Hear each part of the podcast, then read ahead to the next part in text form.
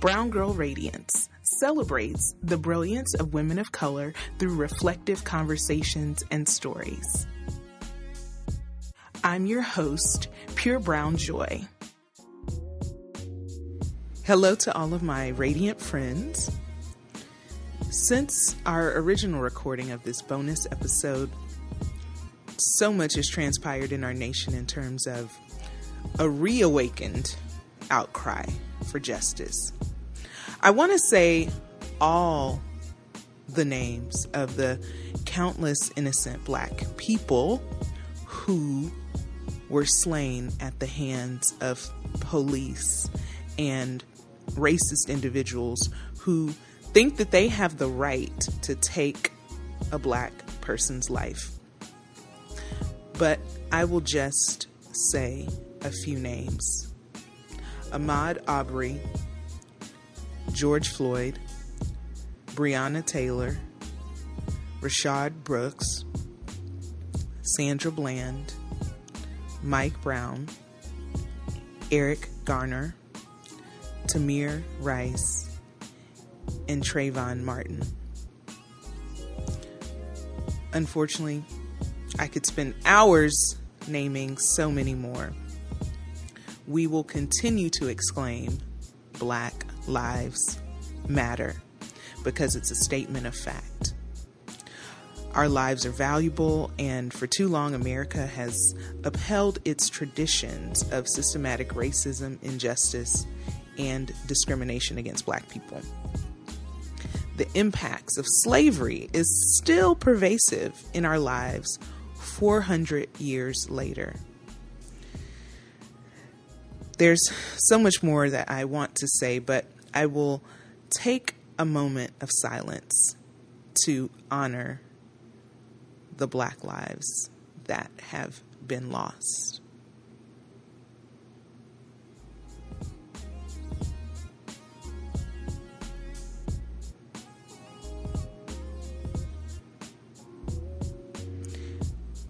We will continue to pray for justice because God is the God of justice. As my pastor has shown us through scriptures for the past few weeks, racism is a demonic spirit that must be uprooted. And quite frankly, it includes uprooting in the church as well. If we look to the character of Christ, he was empathetic towards the pain of others, which is what we need from allies. Even if you don't understand, we just need you to recognize that there is a problem with the way that blacks have been treated in America. On the last episode, we highlighted some epic Instagram battles, and I would be remiss if I didn't give a shout out to, first of all, Kirk Franklin and Fred Hammond, who took us to church on a Sunday evening and beautifully through music helped to uplift and inspire our community as we look to the Lord for healing. And then I also have to give a shout out to John Legend and Alicia Keys, who did a beautiful Juneteenth celebration battling side by side with their pianos and, in some cases, even doing some duets along the way. The final thought that I want to share in regards to justice, activism, and Black Lives Matter is from an Instagram post that I saw from Yvette Nicole Brown that reads as follows Some are posting on social media, some are protesting in the streets, some are donating silently. Some are educating themselves. Some are having tough conversations with family and friends. A revolution has many lanes. Be kind to yourself and to others who are traveling in the same direction. Just keep your foot on the gas. I recently celebrated two years since I first started recording episodes of Brown Girl Radiance. And during everything that has happened, I kept on feeling like I wanted to do more. And then I remembered a quote that I heard from a panelist of podcasters uh, who were women of color. One of them said, There is an element of activism intrinsically when you are a woman of color doing a podcast. So I will continue to elevate and celebrate the voices of Black women. And hopefully, this episode will bring some levity amidst heaviness. This is part two of our conversation on the queens and kings of quarantine. And this episode focuses on the 10 hour documentary about Michael Jordan and the 1998 Bulls team called The Last Dance. It originally aired on ESPN for five consecutive weeks and then it re aired on ABC for an additional five weeks. So if you haven't seen it yet, then maybe this conversation will inspire you to go watch it on demand and relive the magic of 90s NBA basketball. If you're not familiar with sports or basketball, then hopefully you'll learn something from this conversation. And if you are a basketball lover, then this episode is for you. The part that makes me most excited is that you get to hear four women passionately discussing basketball because we're not always included in the conversation when it comes to sports. And so this episode is intended to change that narrative. June is normally the time for the NBA finals, and the NBA has announced that they will resume their current season in a very non traditional way in July. So we will stay tuned for that. This episode keeps the same loose, lighthearted tempo of part one. So just sit back, relax, reminisce, and hopefully laugh at some point along the way. I am honored and excited to welcome back to Brown Girl Radiance podcast my fellow basketball enthusiast, Alicia, Gina, and Khalifa. Let's dive in. In the second half of the Queens and Kings of Quarantine, I am so excited uh, to be able to talk about The Last Dance, uh, which was an epic love letter to 90s basketball in the Ma- Michael Jordan era. It chronicled the last seasons of the Bulls dynasty as they were um, on their way to their second three-peat. And I loved that the storytelling was not precisely linear. Um, they interweaved the past and the future. Um, so the past could have been like the 80s, and then, you know, the future was more like something in the 90s, or, um, you know, just kind of telling the story in multiple layers. And they also established the characters in terms of their backstories and key players for the success of the franchise. So we are going to start with um, the first two episodes, it was a 10 hour documentary. Um, and they released the episodes in pairs and had us on the edge of our seats every Sunday night from 9 to 11. So, just to start it off, so the first two episodes helped to lay the foundation um, in terms of Michael Jordan's a collegiate career at University of North Carolina, and um, and then him ultimately right before his senior year consulting with his family and his coach, and he decided to enter the NBA as the third draft pick. Uh, we're also introduced to the character of Jerry Krause, who was the general manager for the Bulls. And uh, we also learned uh, Scottie Pippen's uh, origin story, as well as uh, uh, information in terms of his um, his pay in comparison to others um, when he contributed so much to the team. So, ladies, first of all, as a lover of basketball, I, I just love talking about basketball um, at any time. But I think that you know this documentary um, allows us to talk about basketball at a very treasured moment um, in the league, and to be able to talk about it with other women is even more exciting.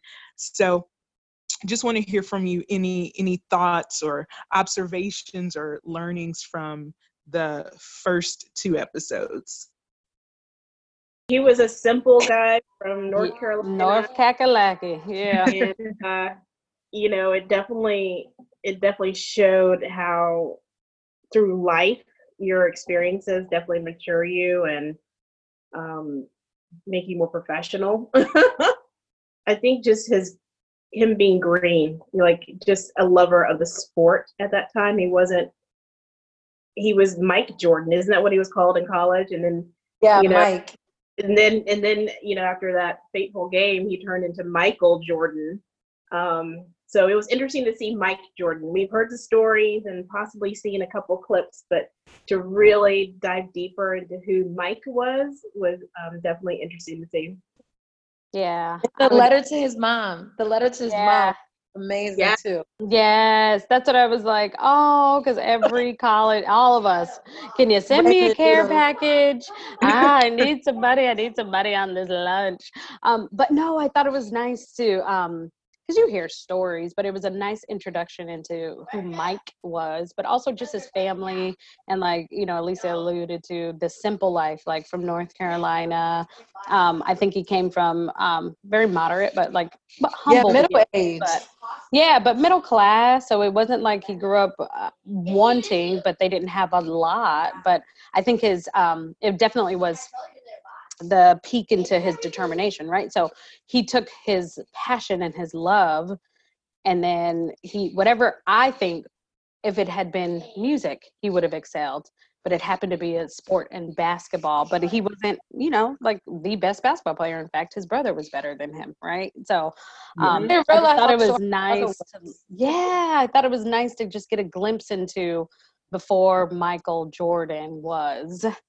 Um, you know, taking it back to you know um, where it all started. So yeah, I think his passion though really and that determination kind of set the tone for the rest of his career. But he mm-hmm. happened to be an okay basketball player with grit and you know tenacity to like be the best at what he was doing at that time. So yeah, episode one and two was definitely a great kind of way to set it up um, for gosh the next eight episodes, which were yeah.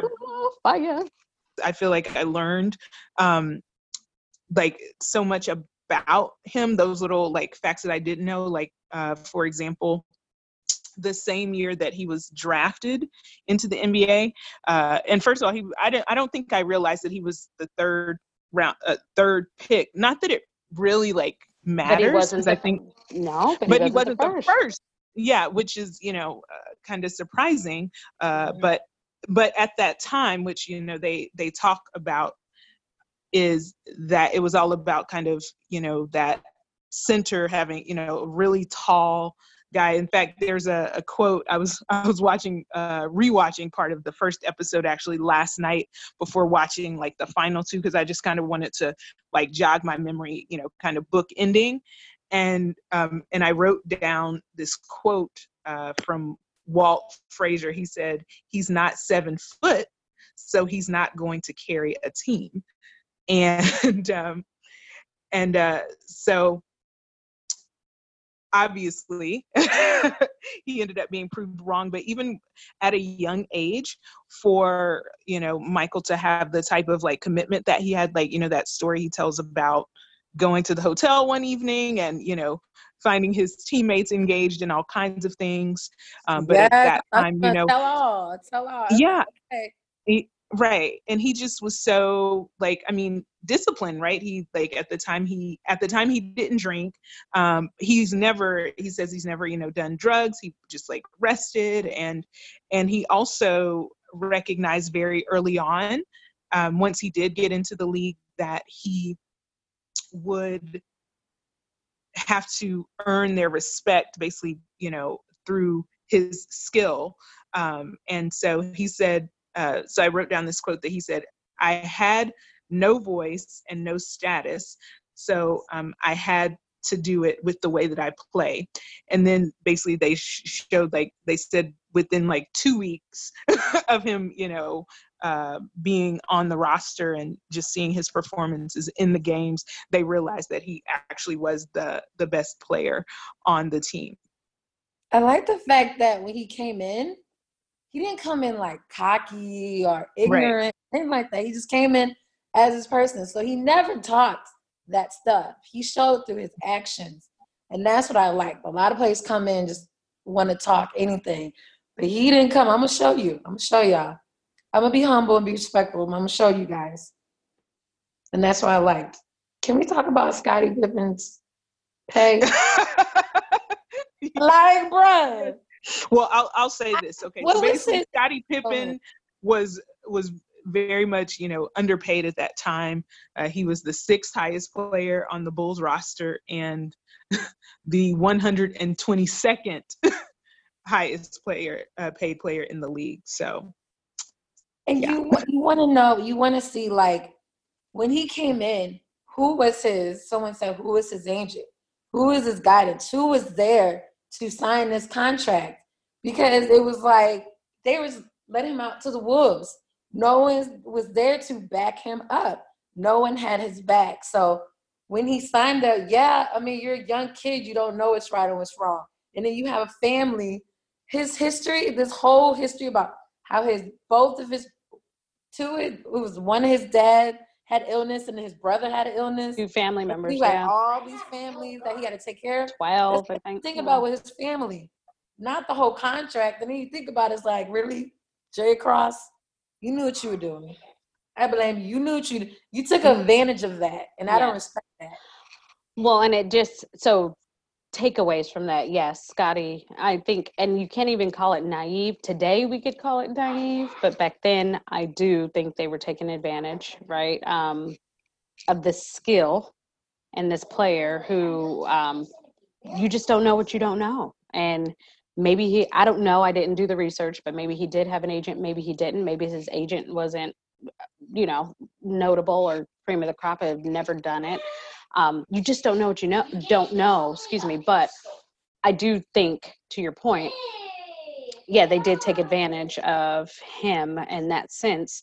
Um, and it all goes to like negotiating right? Either you, you know how to negotiate or you don't. You know when to negotiate or you don't. Um, and obviously um, scottie was used as a pawn in that situation. Um, or devil's advocate. I don't know if they maybe seen potential in him, but they didn't think that he would perform on the level that he did. That could have also been the case, right? Like, well, he's has potential, but he might be the sixth man, or he might be the eighth man that goes in. Um, but I think once he started to prove himself, yeah, they should have did right by him. They should have gave him spot bonuses, or but no, they stood true to that contract. So, in essence, I hope that he learned from that and paid it forward uh, to other upcoming athletes. Like, make sure you read the fine print, or make sure you're able to negotiate. But I think truly at that time they took advantage. He just didn't know what he didn't know, right? Like he signed this long-term contract, thinking family and stability, um, and he was kind of locked in, right? Um, now, yeah, could I, Jerry Krause like could have done better? Of course. I liken it to the TLC. Um, oh yes, their thing. So yes. I, I think, I think you know everyone had different, obviously different agents, different experiences, contracts, and all of that. But you know, even today, I mean, I, I, read an article about NBA players today during this quarantine. There's only a handful in the NBA that have this particular contract that was signed by the players union where they will continue to get paid if they don't play games. Right. The rest of the league will not get paid if they don't play games. So I think even today you still have players at contracts that are, you know, mind boggling. Yeah. Um, and yeah. it's just it's even more shocking for us because we're like, wait a minute, but he was second to Michael Jordan, and you know, how could that be on the same team or whatever? It's just kind of the way the cookie crumbles. I think you know, it just he just had a really bad agent when he first signed, and, and walked into and his parents didn't know it either. His well, and I'm, like, it's all about knowledge, right? So, not to get off subject, but it's no different than politics and, and, and tax loopholes. So, I'm sure many of you know we could be reaping more benefits, but we just don't know what we don't know. Where do you you just don't, right? And how do you get that knowledge? Um, back then, and even in our culture, it's almost like if you don't share it, if you don't know, um, then how would you know? How would you find out? Um, and how did he find out? Besides, was it the media of what everybody else was making, right, versus what his contract was? Older, see, I yeah. mean, there's a lot of talk. No, no, no, not the owner. I'm talking Scottie because the owner, oh, they know that's their right, like that's their bread and butter, of course. But how did Scottie find out when? And was it through the media? Like, wow, you're getting paid this. You know what I mean? That probably was probably the most hurtful moment for him. Like, wait, you're getting paid what? And right. you know, um, and at so, that point he was already in it, right? I read an interesting article today that Scottie is not too happy with the Last Dance, particularly because of the salary mention and just the way it's kind of portrayed. Um, but as the article pointed out, everything that was portrayed was in Scottie's own words. That was him talking about he didn't go in, you know, right. when Phil asked him to go in for that play. That was him talking about, you know, I'm going to get surgery in the fall and enjoy my summer, you know. So it wasn't it wasn't a manipulation of editing. It was literally Scottie telling his story. But I just found it interesting that um, he they said he was uh, troubled by the by the last dance it kind of made me sad too is that you know this is such a monumental moment again um, in quarantine history and everyone is just so hyped and excited i don't think our takeaway from it was pity on Scottie, except for the salary debacle but right. we still understood we still understood and probably had even more admi- admiration for him of being that wingman for michael and really appreciating what that team right. you know I, yeah. I think I had more appreciation for Scottie. Absolutely. And I always well, and confident on himself. And and also I would say too, not to not to jump too far ahead, but I thought that it actually did a great job of of showing how much of a team player he was, especially, mm. you know, if you fast forward to the last episode when he basically is having all this extreme back pain and mm-hmm. he continues to to go into the game. So I, I say that to say I think that overall the the documentary did a, a great job of telling, I would say, a very balanced story of who you know he was as a player and it really did shine a light on the fact that he was the number two man. Even during that time that he decided he was going to have the surgery the bulls were not winning without him. And right. um and so i think we did need to to see that. And like you said i think you know, after the second episode, it was kind of, you know, really interesting to see that he was underpaid. But in reality, the truth is, long term in his career, he ended up being totally fine. Um, I think it was just a, um, a, a, I guess you could say, a cautionary tale, kind of as you all have mentioned about, you know, when you're entering into different contracts, et cetera, because in theory, you know, because of his performance, they, you know, should have probably gone back and amended it, but yeah, upgraded. corporate, right? So they're they're going to say, you know, this is what it is. I also read an article that said nowadays something like that would not happen because number one, they don't um, sign contracts that are that long, and number two, um, they normally will um, evaluate them more on performance as well. So, and I think they said in the documentary that he didn't play ball. He didn't have a scholarship until he went to college. And that's when he picked up the ball when someone was like, oh, we need extra players. So he just happened to be on the team. So it wasn't like he was this great basketball player because he didn't play ball like that until he got to college. So I can understand like you get that one contract. But then you want to keep going and going. It's like, okay, you he did his part. Now, come on, change his contract. But teach his own. So I thought that was incredible that he didn't have that backup that practicing, but then as soon as he picked up the ball and he learned from it, who can ever who can say that? So he has a story, and I think that's unbelievable. Mm-hmm. Yeah, and the other things that um, that it brought out was um, when when Michael Jordan went up against Larry Bird and the Celtics uh, during the playoffs. Now they did end up losing the series. Uh, but it was it, it really shined a light on the respect that that Larry Bird had for Michael, um, even mm-hmm. as a young player. And there's a quote uh, that that they mentioned in the special where Larry Bird says that it was God disguised as Michael Jordan when talking about his performance. So Black I mean, I think that's. I'm, I'm sorry. Black, oh Black. yeah. Oh yeah. You're right. fast forward to Reggie Miller's quote, "Black Jesus." Yeah, that was funny. Um, so, so yeah, just I, I I enjoyed like seeing that sequence play out because again, I think when that particular the series took place, I was probably um, too too young to to really um, watch it and be able to you know um, receive it in the same way that I can now. And then the last thing I will say, uh, so Jerry Krause, the GM, uh, what do we, what do we think about him? Jerry Krause is not on my um he's on my hit list, just like Karl Malone and Reggie Miller. He as well is on my my hit list because in the day, I mean, you can't pay people, but yet you're greedy. You don't want to pay their amount, but you're greedy. But he's very, you know what? But he was very smart and intelligent and knew how to pick them. So I give him that though.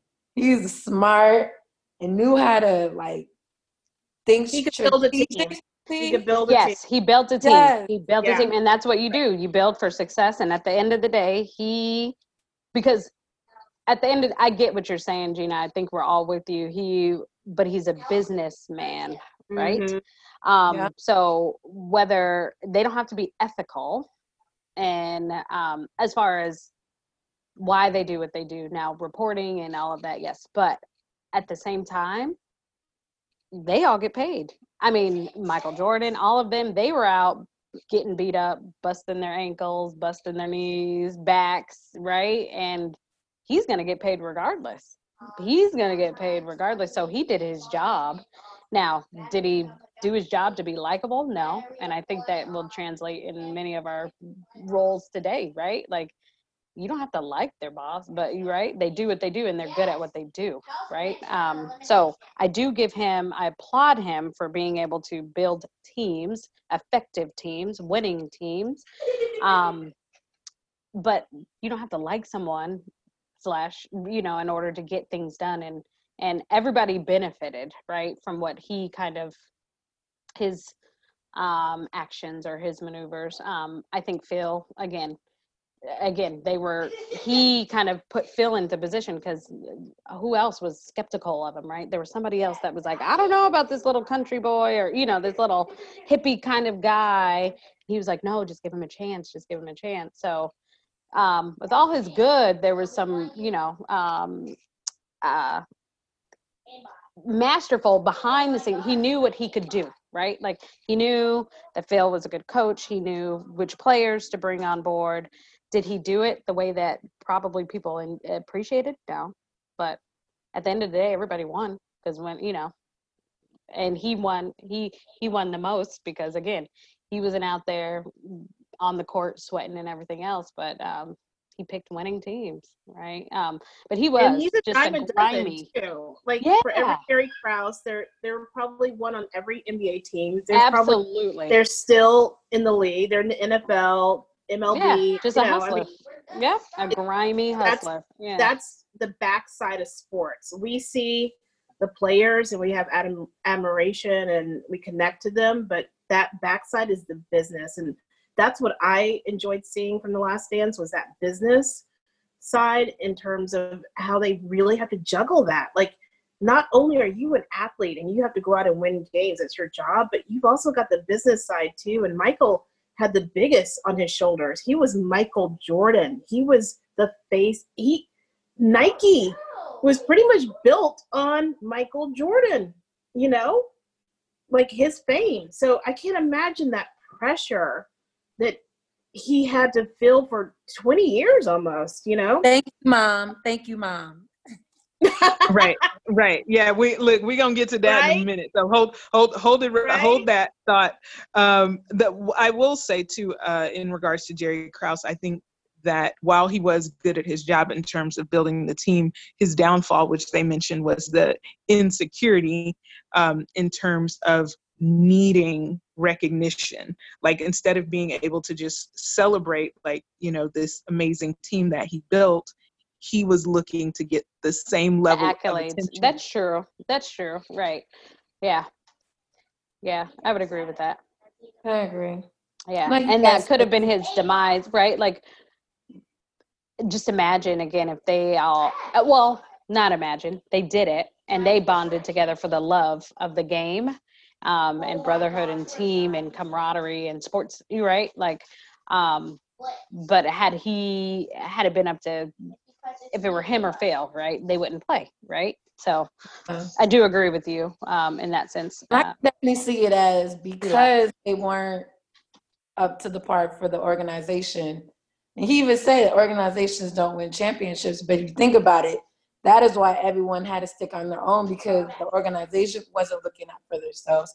So they had to stick together as the family, be like, look, we can't think about the bosses. We got to think of each other because right now they don't have our backs. And if you think about a company, it's supposed to go from true, up the trust. domino Right. effects all the way to the Mhm. bottom. And this, it was like, oh, you over here. So no one was apart until they won a championship. Everything else was like part. So Yeah, he was grimy though. Krause is woo.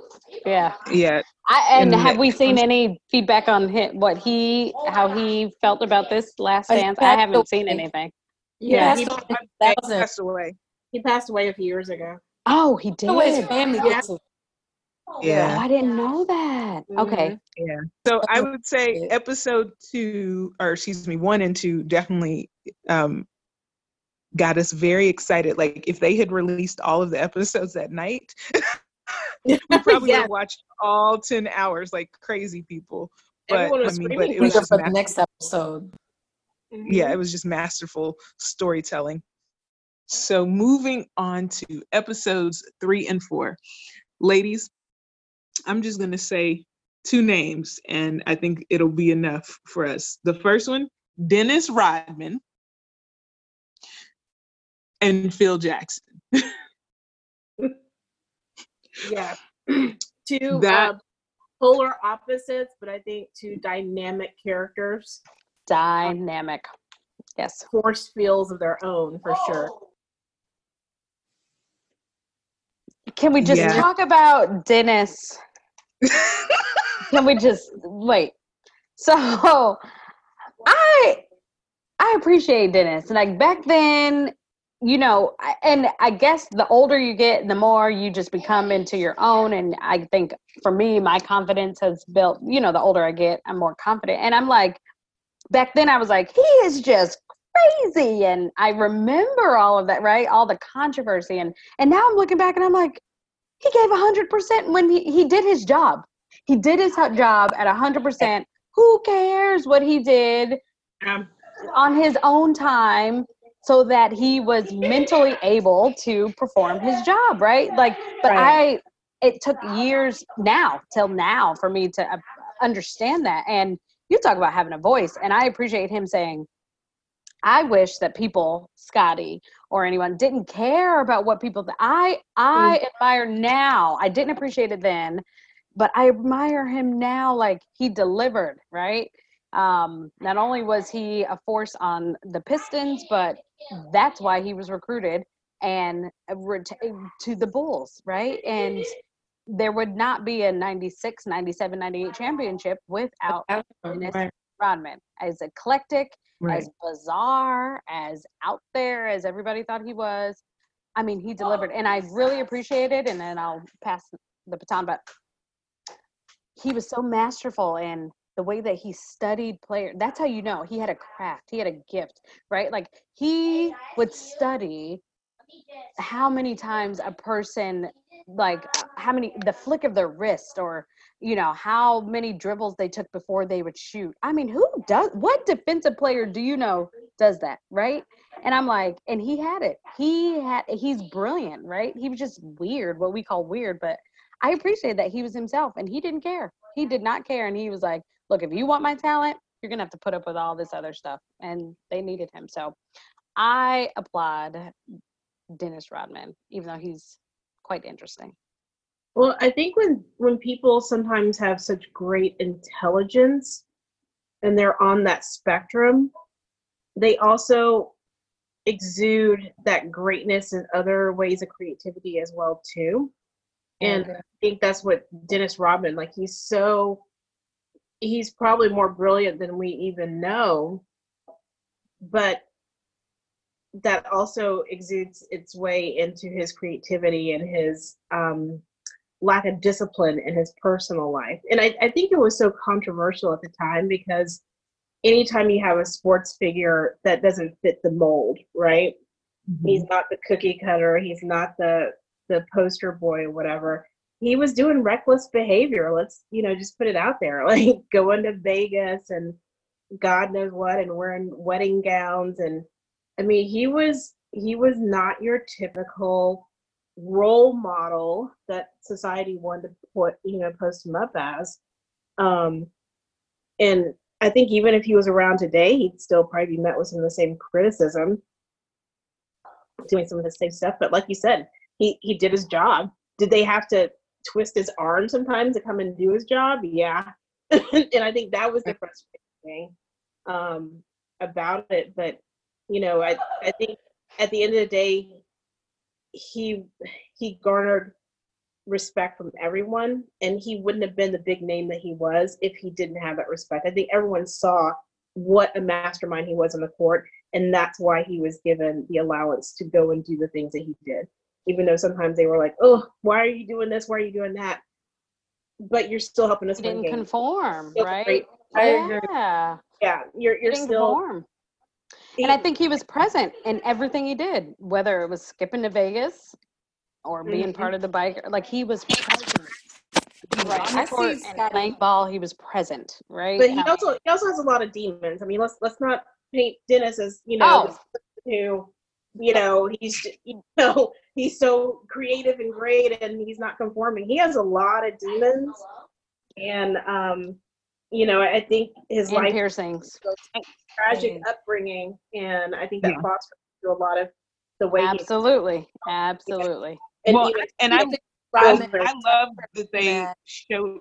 I love that they showed um, again like his backstory because it really did kind of help to paint that picture of why he was the way he was and maybe why he was at sometimes just really looking for attention is what it came down to and I so I loved also seeing him with the Pistons because I don't think I remembered that about his career. I primarily knew Dennis Rodman as a Bulls player, so it's pretty cool to see him be on the opposing squad and be a part of that bad boy squad, and then see like how you know MJ and Pippen did consider him, you know, they were able to recognize his gift and his talent. They and I also forgot him, that he played right. Yes, exactly. Right. And I forgot that he played for the Spurs as well. Yeah. Um, before coming over to the Bulls, and um, well, not to get too far ahead, but it I, I was reading somewhere that part of the reason why they recruited him is because of those games that they had in the Jordan Dome when he was filming Space Jam that Dennis Rodman had come there. Um, and so um, that was something that kind of helped seal the deal.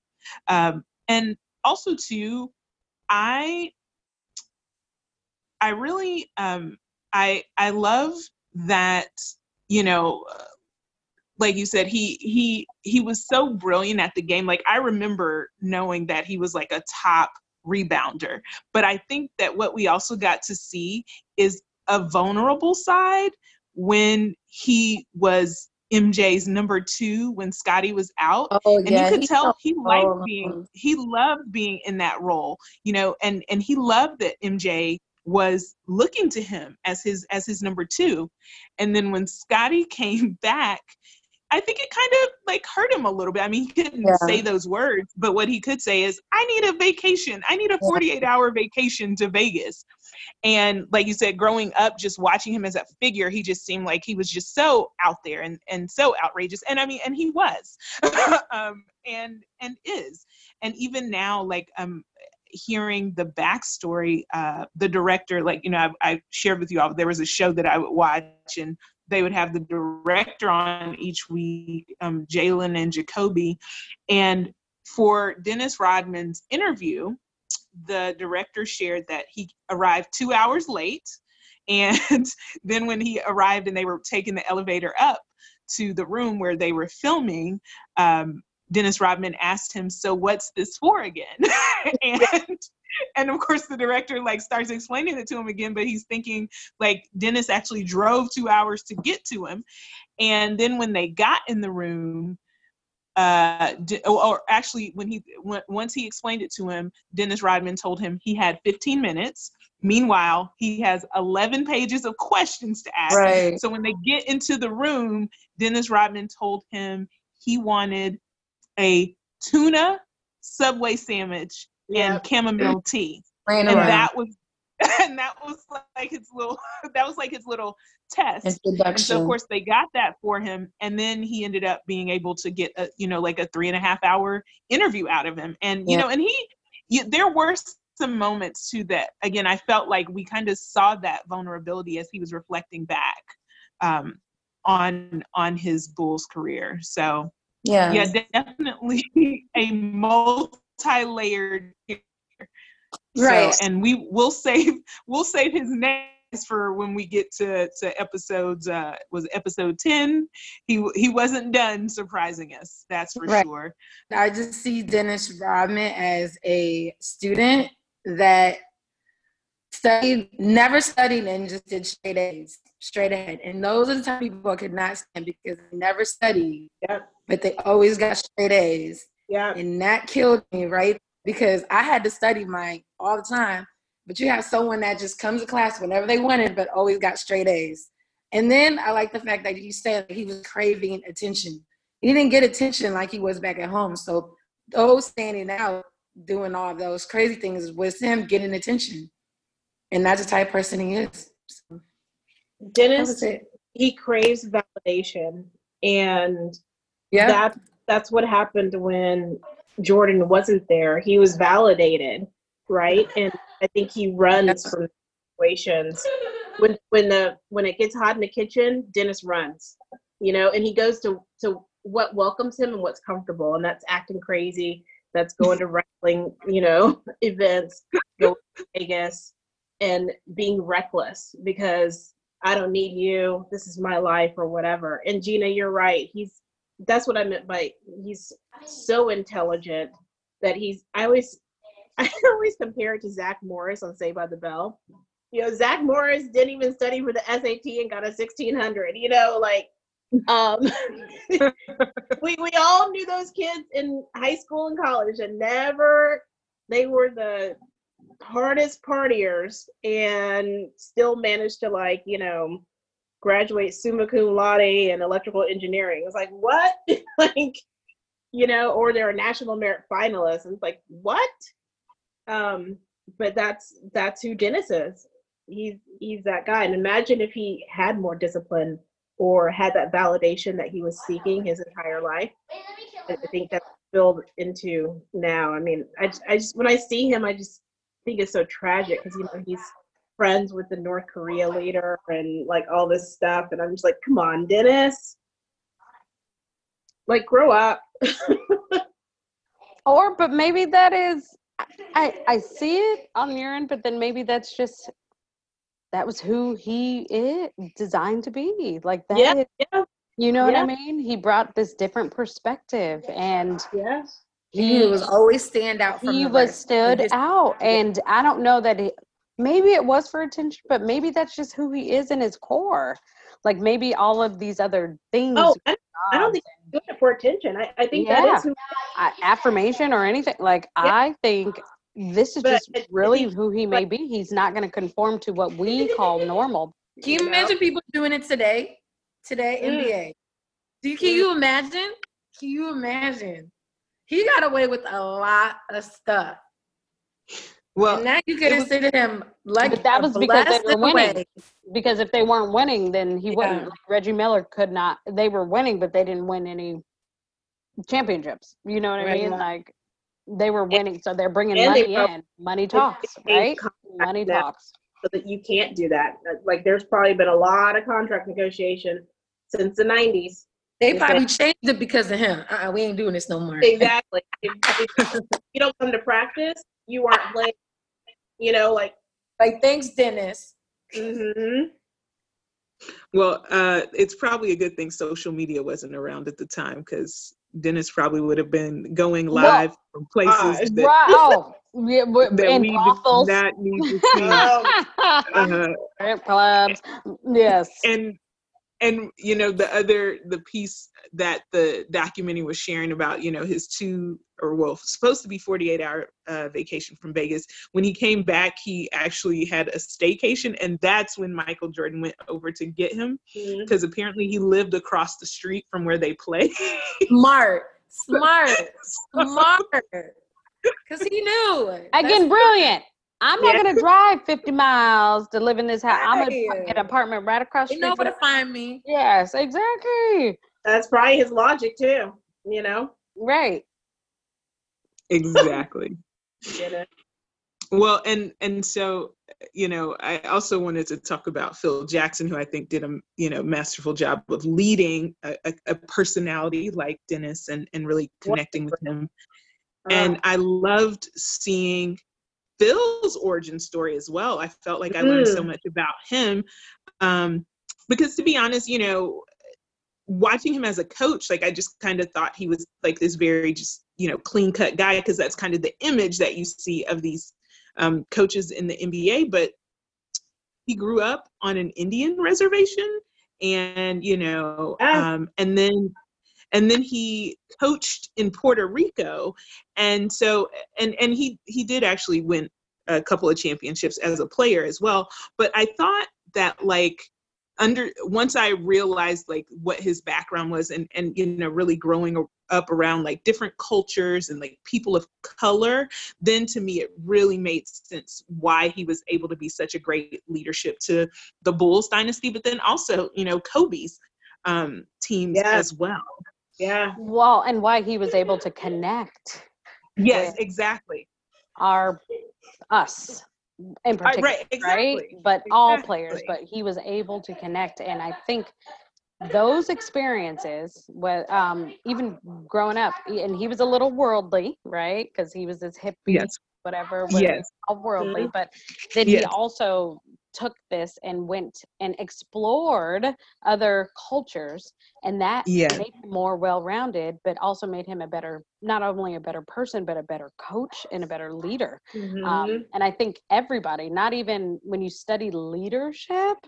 like Phil Jackson should be somebody that you are literally Yes. on your list, right? Because yes I think that attributed to his success and ability as a white Caucasian male to be able to connect and on, you know, with men of color in general yes you know? so that was very and he chose that path well he took those opportunities i would say right?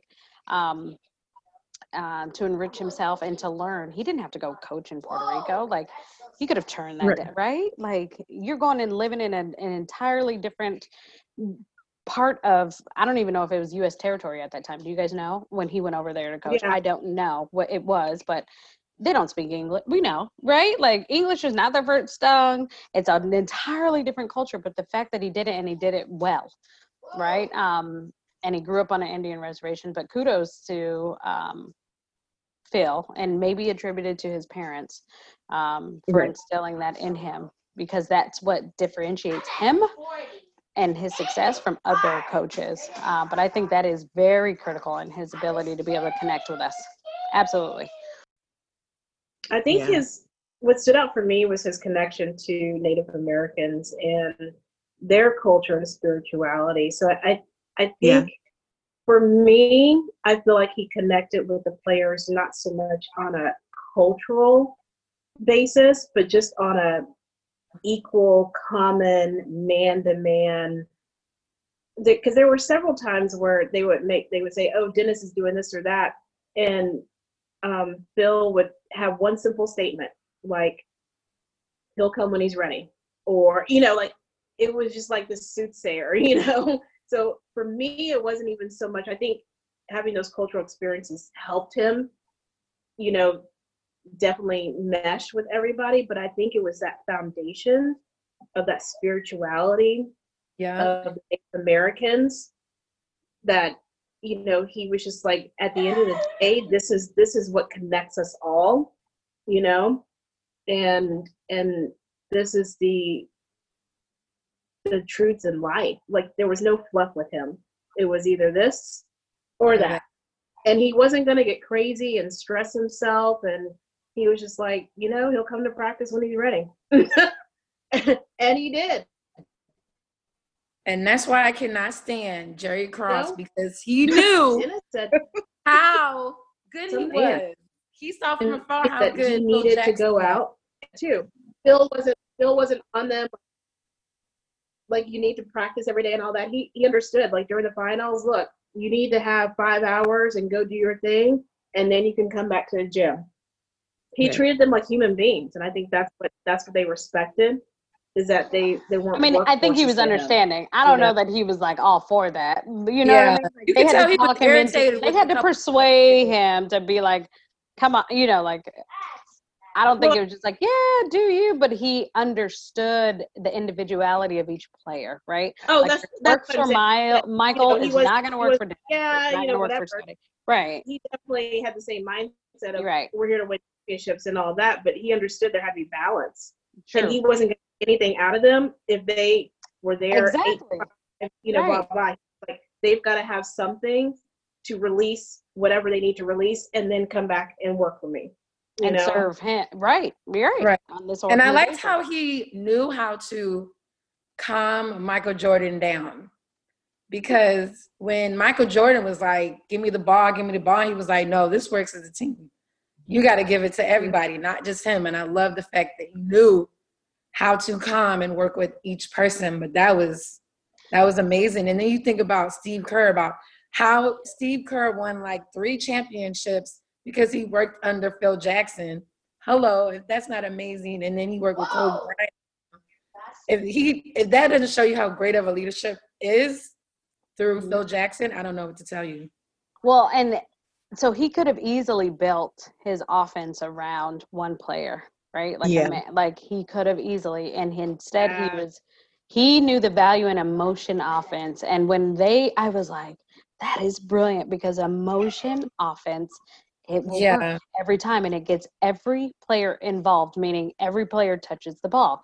And we all know well those that play sports and even if you don't like the ball moves faster than people right? Like you can pass the ball faster than a person but I love that he implemented yes that like the- motion offense and he was able because of his leadership and because of the trust that they had in him it didn't take much for him to um, kind of influence and persuade Jordan, like, I'm not going to build my team. It wasn't a friction. Like, he didn't have to say, I'm not going to build the team around you.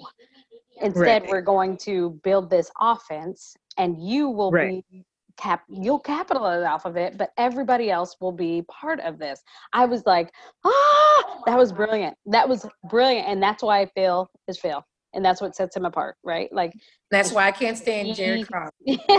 well, he well, is and I just think it's- phenomenal.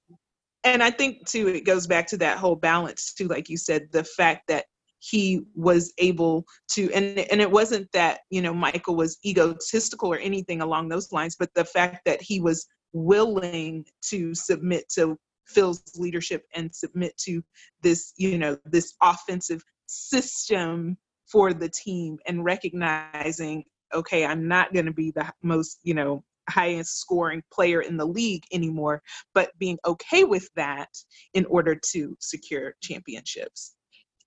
You know what I liked about this documentary is like, even though you're growing up and you're seeing all this, but then when they were seeing like different NBA players and stuff like that, I was like, Penny Hardaway, and I was like, I know um, Patrick Ewing and all this stuff, and I was like, oh my gosh, I remember all these players while growing up. So that really brought back memories when we were seeing each NBA player. So it wasn't just about Mike. It was like, remember him? Remember that? Remember him? Like that was amazing.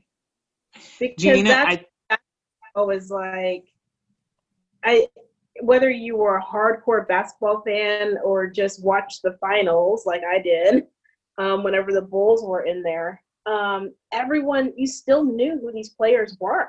You still knew Gary Payton and Tim Hardaway and Charles Barkley. These were household names. Um, you know, Don't and forget my boy Vince, Vince Carter. You gotta say Vince Vince Carter. Carter. Yeah, I mean, Oh you know, yeah, Miss Carterville. the Fab Five. Vince- ho- and- ho- hold They- on, Vince Carter is still playing. Yeah, he is he one of the oldest, one yeah, of the he's oldest. Made, he's Yep. made history. Yeah, he's one. Yes. He's like. Um, yes, indeed. the oldest. Has he isn't won a championship ring? No, not yet. But he might this year because he's still in there making history. Uh, Well, hey, listen. Let me look. Let me let me root for Vince. Okay, he has a soft place in my heart.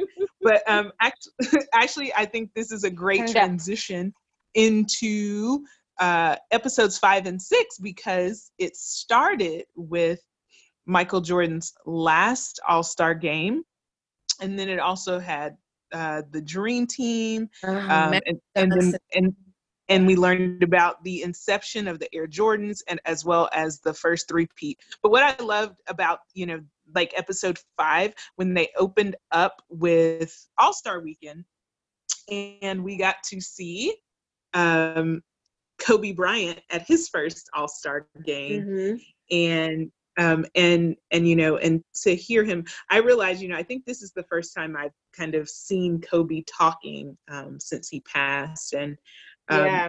and so it was very emotional watching him but one thing that the director said is they had they had edited his part so what we saw they had actually just finished that um about two weeks before he passed away and they didn't you know change anything about that cut and it was perfect because you hear kobe um, really giving honor to michael and talking about how he wouldn't be who he is or who he was i should say um, without michael jordan that he doesn't like to be compared to him because he said he feels like he has five rings because of him you know being Oh, that he big brother figure Jordan.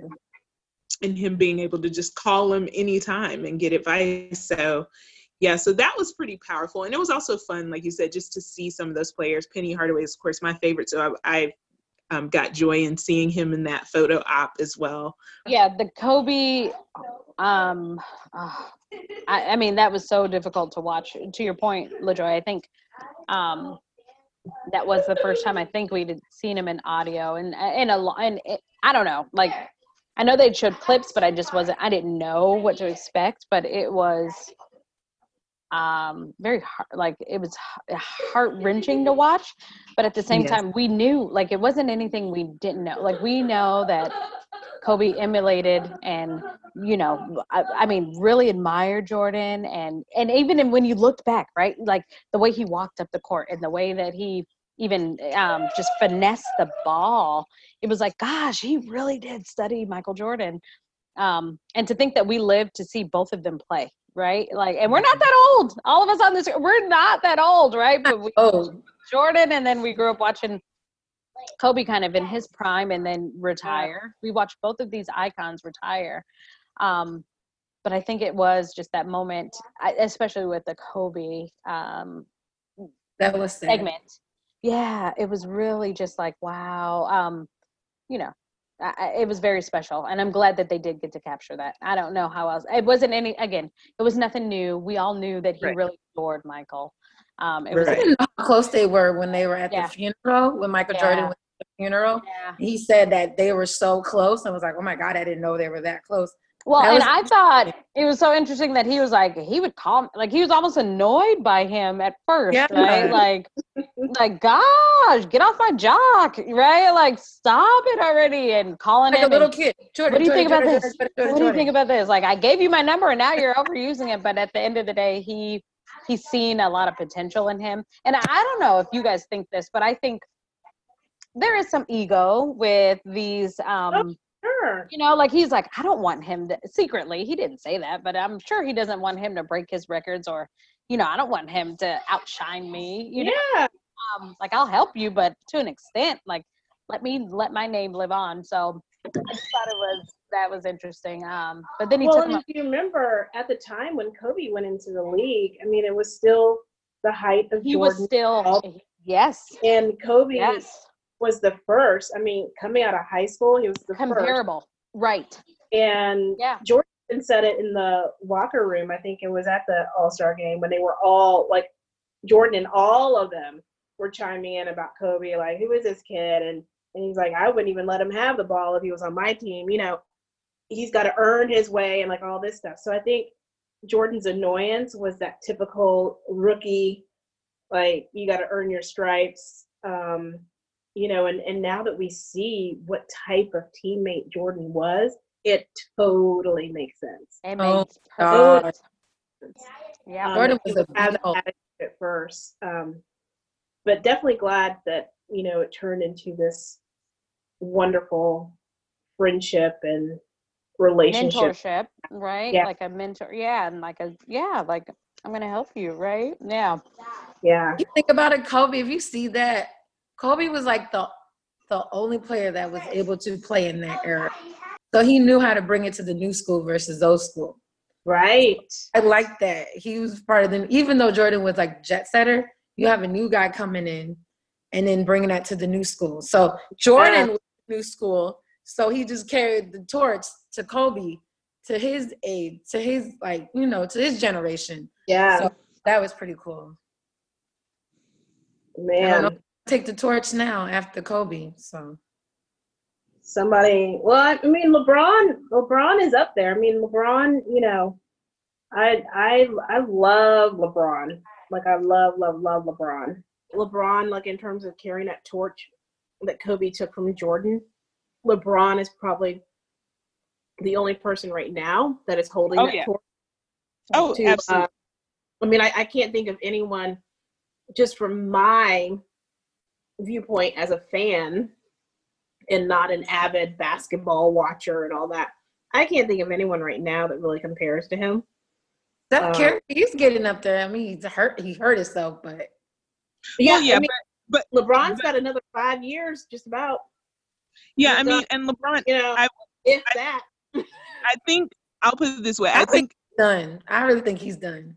I think it's perfect timing um, that LeBron went to the Lakers um, because, you know, obviously there was controversy when he went to Miami, but he did go back home to Cleveland. Cleveland mm-hmm. and he he did you know restore his relationship with his you know with his home and he delivered on his promise to them with state right against them. and LeBron hops on and, too many but, but I think that for I will say, you know, specifically with all that took place, you know, with the tragedy of Kobe, like yeah. LeBron is the perfect figure for the Lakers right now. Um, and I remember seeing a video of him when they played when they did, you know, start playing games again after Kobe passed away. Initially, he had like a speech or something on like heart or whatever, but he just decided to speak from the heart, and it was perfect. I feel like LA always needs some type of like polarizing player. It's just like a part of their heritage. And so I think that this will be a great place for LeBron to end his career. Um, and I I will say, you know, I haven't always been a LeBron fan, but I have become one in recent years, specifically once he, you know, did go back home and he delivered on his promise. And I love how um, committed to the community he is and how he's very vocal about, you know, issues that affect um, the African American community. So he's an advocate. We talked about well all star uh, weekend dream team. Now uh, the inception of the air jordans um, i i actually i i prepared a short sermon. So so Hallelujah. right right so if you'll just let me you know let me preach the sermon now i'm, I'm just being silly but seriously um okay so uh, so basically I, I feel like with you know with this whole story of how Jordan ended up signing with Nike. Um, I I'm a sneakerhead, but but quite honestly, growing up, like I didn't have any Jordans. My parents were not going to spend a hundred dollars or whatever, so no, that was a no go. But um, but I loved how they were talking about how you know Converse was originally like you know kind of like the shoe of the NBA, and um, and but they weren't like looking for endorsements necessarily at the time.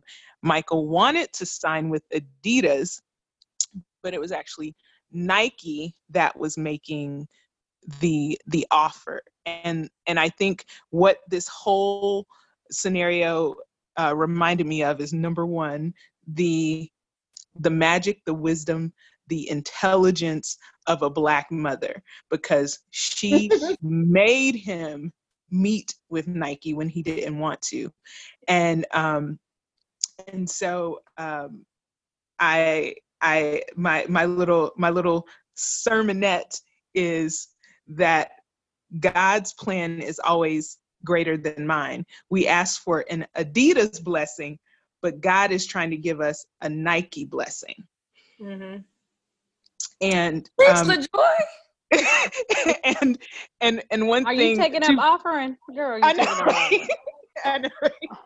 And also, you know, the director revealed that even after he had signed the deal with Nike, he actually still went back and called Adidas, like, y'all sure? And they were like, no, we're sorry. We like, we like basically don't like have the money or, or whatever it was, no spots available um, at the time. So so yeah and of course that has become like such a cultural phenomenon and it's even crossed over into other sports now like jordans aren't just you know basketball shoes they're everything they're fashion i mean I, yeah exactly I, it's a brand even michael said you can't wear them for basketball anymore and it hurt your feet but um you know i, I think they oh my gosh when he was wearing when he came that's exactly. bloody feet everything yes he even yeah you know, I think it was always a fashion statement, but um, definitely now with the collectors and you know, um, I mean, I think we all know someone in our life who has collected 20, 30 Jordans, you know, or more. Right. Um, oh, and yeah. yeah, it's it's definitely a a pop culture moment, you know. I mean, his son now, his son now makes a living. One of his sons makes a living selling Jordans. Yeah, oh, and cool you know his daughter, yeah. his mm-hmm. daughter is also like she has she manages more of like the female side of the brand. Yeah. Um, mm-hmm. So all kids, I think the other son, the oldest son, works at Nike too. Yeah, yeah. I think he does. Yeah, yeah. Yeah. Jeffrey. Yeah. And then also um, in this episode, we got a little dream team action. So speaking of the whole like Nike endorsement, I had never heard that story about Jordan and not wanting to wear the Reebok uniform because right. of his endorsement. But the way that he covered it up with an American flag, oh, yes. that so- genius. Absolutely genius. And I don't think any of us, obviously, we didn't know at the time. I just remember seeing that iconic photo and I'm like, wow, they're just all draped in like American flag. Patriotic. Yeah, yeah, yes. Olympics. Exactly. Right. That was actually back when, you know, everybody kind of didn't mind wearing American flag paraphernalia. Um, shocking. Um, but Nowadays, I'm wearing this. Yeah, um, but genius, just absolutely genius for him to do that. Oh my god. and the fact that we actually got to hear him like talk about it i mean he didn't say i'm gonna put the flag on but the fact that he said i have some like in the car he was like i have Yeah. something Yes. Yes, because he knew they can't say anything. They, about that's it. right. Yeah. Come mm. at me at this. Come at me Yes. about this. Right. But do you think he has something to do with the whole Isaiah not playing in the dream team? Think about it.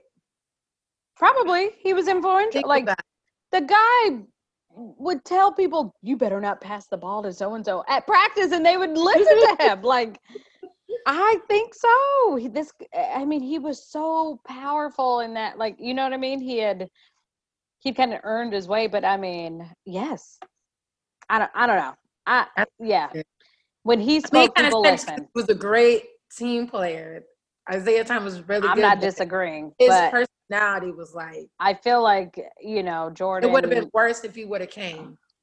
there could have been a lot of fireworks yeah um yeah i feel like if they had to pick out of the two who are you going to pick right like of course Well, yeah Could have yeah could have left Christian Laettner at home. Yeah Oops. well well I'll, Yeah. i mean, I mean, it was you kind of know. it was yeah i don't i'm like did he You- even- play in, i mean i don't know if he Jordan actually got the like, name i don't know Who's this kid? Like, right exactly who Well, is this guy Right, well they're trying yeah they're Yeah. Uh introducing him to the world right yeah. Oh, you had the final shot in, in a Duke game. Okay, well, whatever. You know. Well because you know at that time though they they um they had like collegiate players and et et cetera on the olympic team before before the dream team. Right. Yeah. That's correct. Is that right. when that was a tradition. Yeah. it was a tradition but if they were going to pick a collegiate player I from that know, time, I know, year- right, yeah. Right. Yeah. like Well, come on. and i didn't realize too that jordan already had a gold medal from uh the 84 olympics team. Right. Who knew so that? yeah i was like oh wow. Uh, but um but yeah i mean i feel like the you know the documentary is kind of subtle in terms of the whole isaiah thomas thing and by subtle i just mean like jordan didn't say like that he told them he did not want them to be on the team but he did say that he asked who's playing. So it's almost like that whole tomato tomato kind of thing. Um yeah and then of course he also said that he that other players were not necessarily um, wanting to play with Isaiah. So he kind of tried to make it a collective. Yeah, collective. But Yeah. ultimately, it would have been Jordan. I mean, come on. You know what I mean? Like, everybody else. It was everyone else. yeah. I, and did anyone else notice, like at the practices, I'm like, where's the damn coach? Is Jordan the coach and the player? like, That is true. Who was the I'm not knocking it. I'm just like, Was it Patrick That- Was it Mike Krzyzewski? Was he the coach then? It was Mike Krzyzewski, wasn't it, from Duke? Oh no, it was Chuck Daly. Chuck Yes. Daly. Oh, okay.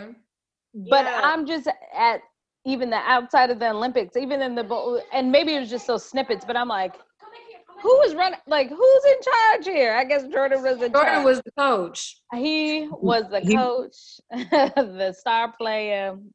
I mean, wingman, the bench He was man. running that practice for sure. He was running things. hey, if you're gonna Say run it like they that, did too, and you know, Yeah. if we're winning games and you're running practice like that, run it. But if you're Yeah. gonna be, you know, playing around, then yeah, I'll come back. But y'all got this. Can he say that they could not stand Toni Kukoc at all? And poor Yeah. thing, poor thing. He was like, I just want to play basketball. I do nothing. I love some Toni Kukoc. He came He's over still a little here. hurt by that too. I believe. Well, yeah, I believe it. because we are nationalists. When I say we Americans, like, "Blah," you know, like Yeah. he was dope, yo. He was dope. They did not welcome, embrace him, I guess. And but I think Gina Krause yes. just went about it all wrong, right? Yeah, like, yes, exactly. you know what I mean? It was hit. Now that I will really, really blame on him. Like he just, he was. It was him that kind of caused this friction. But skills love yes, skill set, yes, he was dynamic. Well, and he was one of the first though coming from Europe. You know, now- International. That's what I'm saying. He broke the so- boundaries. it's Yes. so common now, but he was Yeah. one of the first didn't understand. They were kind of like, wait, what? Like, okay, so they they kind of hijack our game, our culture over in Europe. Nationalists. and That's what I mean. over Uh-huh. here, you know? Or so and so in our backyard, our domestic brother, Yeah, right? Oh, I remember you're, you're gonna overlook him. but- minutes Mhm. pieces on that, you know, about Yeah. you know IMG school down there in South Florida and and you know like all of these kids from Yugoslavia and every place was coming over there and then they were getting into the top schools and being drafted and it was like again yeah we've got kids in our own backyard what's going on So, And we don't know this to be true. I'm speculating, but they could probably pay them less for again, right? Mhm. Like, and they were skilled enough, but they could probably play them less. yeah Well, I Dollar to them. well, a here's the thing though. Toni Kukoc, there was a point where I believe he was making more than Scottie Pippen. Oh, I I know. know. They did my boy Scotty Scottie wrong. Thanks, Scottie They just did my boy wrong. I love Scottie. Scottie. No, they and again, to your point, it was more of a process thing. Like Jerry Krause, just his process of, you know, they've um, signed on this international player, and it's it's clear that you know who knows he may have been like coming for Scottie's spot. Again, there wasn't a lot of communication about Yeah, and they kept what And it was uncertain, role and they didn't going to be. trust. About him. Yeah, Who this dude? yeah, and they didn't trust again management, right? Like Yeah, oftentimes when you're like you have a Jay distrust, you are going to be a little reluctant to be like, uh, you know, like oh, I don't know what's going on. So yeah, I can see that. But well they had the Krause thing and then the first time they met him was in the Olympics in the Olympics and the opposing team, right a right? heightened sense of competition, you know, and this nationalism and you know, so yeah, all of that compounded, we aren't gonna like you. like we And then the you come over here. yeah, we're the dream team. Like Red, white, and Oh, blue. Red, Magic, white, and blue. Bird, Barkley, Jordan, Wrestler. Like, yeah, I mean, that was y'all. I used to wear like American flag, so I had a sweatshirt that had like American flag on it. I would wear that. Um, Whitney with the coat, not to be, you know, but like everybody had like some kind of like That was patriotic. Yeah. See, All- America. Yes. Right. American. Yes. like- so the last piece um, of of those episodes, we got information about all the the gambling rumors, and some of that spilled over into to episodes seven and eight as well. But any thoughts around the gambling accusations? Mm, I I remember when all that happened, and Yeah, me too. you know, I, I think, like you said, I I enjoyed seeing that piece in the Last Dance because we got to hear from him. You know, he's a competitor, so he likes to compete in any Right. aspect. Um, and at the end of the day, he's a he's a country uh, black man from North Carolina, so he loves to gamble and play cards and um. And it was his money. and Coke, you know, well, I mean, and it was his money. I agree with you, Alicia. Yeah. And and what kind of um, confirmed or validated that is everything he did. He was competitive, but he would bet on everything, even down to his yeah, his bodyguard or, or his security. Sorry, yeah, they would bet quarter, like you know what I mean. Like everything he did, he's like, "You to put five dollars on it? You want to bet Yeah. this? You know." So it that was. was his It was That part was of his his. drive. Yeah, that was part of. It was just. I think it was just something he did, right? And Like it wasn't. And then his ten thousand dollars is our ten dollars. So Yeah. right. Like at the time when all this kind of scandal or whatever else happened, but um, it's no. I think it may have been that type of advice money. But it may have been a, a what we deem as advice but everyone had it like so you know um uh what's his name dennis rodman had his vice and scottie Mhm. everybody had something if we want to if we even want to label it i don't think it's a big deal if he has the money like it's his money that's his personal lifestyle Because it's you know? Michael Jordan, like we Right. said, it's Yeah. Michael Jordan. right He cannot do no wrong. Right. Well, and they paint. We often paint this perfect image, and to Elise's point, right, with the expectation. Mhm. Um, but I mean, gambling. uh, We have casinos. How many casinos are in Vegas? You know what I mean? Like, uh, what difference does it make? I wouldn't gamble, but you know what I mean. But th- if that's what he Yeah. chose to do, that's what he chose to do. Other people were Yeah. smoking it or Well, drinking it. I, I think Yeah. at the time, I think about the time, the early '90s, you had Pete Rose, you had there were a lot of other sports scandals, and I think it would they were just trying to pull Jordan into that. So the Try- world, was- yes, the world was yeah. hyped into this whole sports gambling thing, and then they find out Michael Jordan does it too. You know, today if that story came out, mm, you'd be like, whatever. It wouldn't whatever. even be a story. It'd be Yeah. like, um, give me And And you know what it is. Yeah. Mike. You know what it is. They were tired of hearing good things about Michael Jordan. People were tired of it, so they wanted something to bring him down. They were Well, like, "We're tired of it." that's with any celebrity, any celebrity, especially black celebrities. You um, you have to be careful. I mean, and any aspect, even us in our jobs, you know, someone who's a working professional, never believe your own height, because guess what? Yeah. They can take it away. They will take it away. Because at the end of the day, you were not the one in control. And Amen. as powerful as Michael was, he was not the owner of the Bulls. He wasn't the commissioner of the NBA. Well, th- He there it still is. worked for people. But I love the answer. fact when he did. I love the fact when he did. Um, I'm gonna shut you guys up through my performance.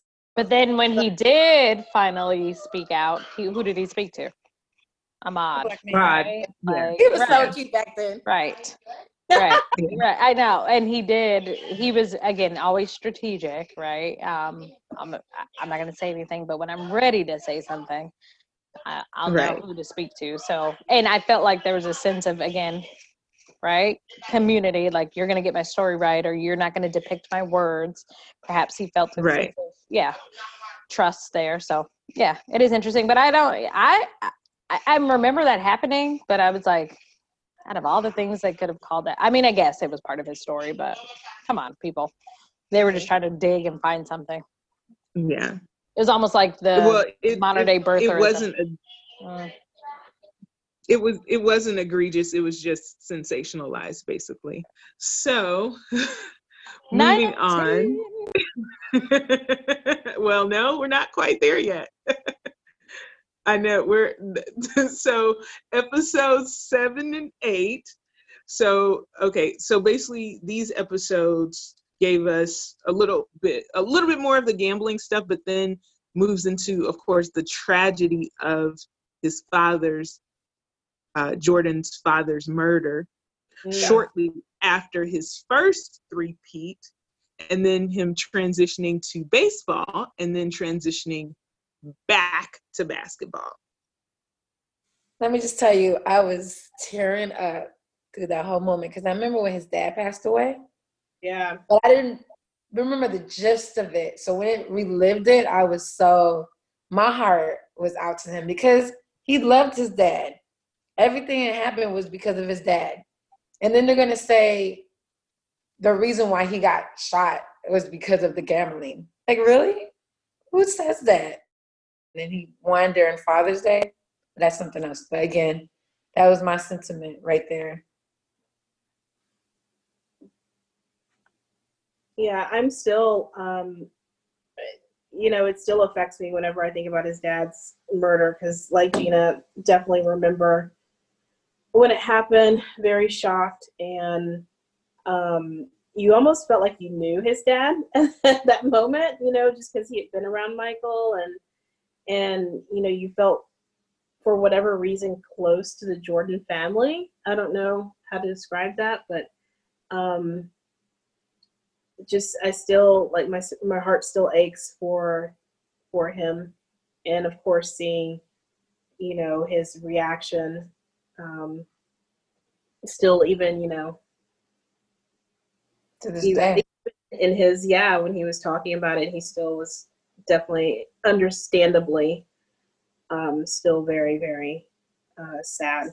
But I do think that Michael, you know, in just like thinking about all that transpired, I think that he definitely like whether he would have played basketball or excuse me baseball um, or whether he would have just chosen to not play you know basketball for a season or two i still think that he definitely made the right decision to Yeah, not would've been fine. continue um because he needed he needed to grieve you know and and i i loved the quote that he said because of course at that time there was just so much speculation which is again goes to show you never really know what's happening with someone but about you know why is he leaving basketball? And then when he played baseball like why is he doing that? You know all these things. And but he said that was one of the last conversations that he had with his dad was that you know at the close of that season he was going to play baseball. And so he said um, he said i'd already i already had spoken to my father about it so i knew that i was making the right decision. And again it kind of made me also think about like you know our relationship with our heavenly father and sometimes like you're doing something and people are speculating or maybe not understanding but you can like just walk in that piece of like well i've already cleared this with my father so i'm good you know? And i think that that was a healthy way for him to grieve. You talk about like the different vices et cetera that people can turn to for him to be playing a sport that he knows that his father loved that his father told him that you know he should like try to pursue um, i thought that was like um, a, a, perfect way for him to grieve not that you ever get over the loss of a parent but still i felt like he was doing it in a, a very healthy way Mhm. And people thought he was crazy when he just got up to the as a, a baseball. They were like, they thought it was a joke that he was playing baseball. but you know and then it also just like the perfect timing of things like he you know he he he did he was committed to it he you know did everything he was supposed to do um and then when the the major leagues had that strike he started you know looking at basketball again right and went back at the perfect time and the time that it was you know that it was like meant for him to be there again I agree. I So- Personal anecdote: um, We were very excited in the state of Alabama when Jordan decided to play baseball because obviously he was coming to the Birmingham Barons. Um, but I remember one summer, my mom and I were um, running errands, and we passed by we passed by the local Hooters restaurant, and there was a, a white gentleman and a very tall black gentleman walking, um, like a little ways down the street from the Hooters, like they were walking towards the Hooters, and I I looked and I'm like, that's Michael Jordan, and I I just remembered that um the Birmingham Barons were in town to play the Huntsville Stars, and so anyway, my mom and I turned around the car to go to go back to the Hooters parking lot just to watch him go inside. Um, so I that was my. Well, he's not no, like so noticeable guy. Like, does no one see this? I mean, it, yeah, it was so noticeable. Um, but that was my one and only time seeing Michael Jordan. Um, that's pretty cool it was That's so cool cool. to like see him just like casually walking down the street and going to Hooters, you know. So it was pretty cool. But yeah, we were excited he was playing for the Birmingham Barons. That's pretty cool. hmm And then people were like, and then the funny thing is, like you said, Michael Jordan, that's a status that any regular guy would have had to be on the waiting list, get recruited, but yeah, he was able to get on the team, get trained, and all that. Oh, can I talk to Right. you? Never seen Yeah, him. he was a walk on. Yeah. you don't know if he's bad or not, but it's Michael Yeah. Jordan. Well, Deion Sanders did the same thing. So. yeah Ooh, that's Well, true. Bo. Jackson. Bo Jackson. a baseball too, right? player. And yeah, well and, Yeah. and that's why he started you know in the minor, minor Right. league. That minor leagues, not the major leagues. Mhm. And he could have, made right? Like a, that Right. determination and that Yeah. grit. Deion was actually with the Yeah. Braves. athleticism Yeah, the athleticism Did football and basketball. and the natural talent. So now, once he did return to to basketball, I think a pretty cool thing they showed. Well, obviously, so he came back like in the spring, and uh, they ended up being actually put out of the playoffs by the Magic uh, that particular season. Go Magic! Y'all know I love the Magic. Penny Hardaway was playing at the time too, uh, uh, and so was his former teammate from the Bulls, And Horace Bernie. Grant. And yes, yes, um, and uh, yes, Nick, Shaq, uh, all, all the, that was the squad. But um, I so over that summer though he had he was filming Space Jam, and um, but he realized that you know he needed to to train because he he had gone so his all of his training uh, originally was geared towards baseball and so now he had to like redirect his skills and like physicality towards Yeah, a great trainer. A great And- trainer. yeah so the fact that on the lot of shooting space jam that he was able to set up what they called the jordan dome Man, that was crazy. invited in all those players and um, i just thought like again that speaks to just like his his his character and his like expectation of excellence like okay i'll do this side project like i'll do this movie but uh, i really need to get back into shape for this upcoming season so i need He you was all to make slick with- accommodations for me He was slick. I want all the players to come play ball with me, but I definitely want to see how you roll. come on. Oh, we he'd with my been out, first he'd team. been out a couple seasons at that point, right? Like, you know, Yeah, he had to study them. changed a I'm, like, little I'm bit. studying you as well. that was also like you said a test a testament to his um his stamina because they were filming eight hours a day and they were like jordan would then go and practice with the guys and then even reggie miller was like i don't know how he did it i don't know Right. how he was on the set all day and he would play with us and then sleep two hours and then go do the set That's And that still- drive. That's that still drive. put out quality work quality work enough that it was a hit film you know right. I remember Space Jam. That was mine. That was my movie. Everybody get up. It's time to jam. That That was our opener. We used to come out to the court like, we got to do the Space Jam.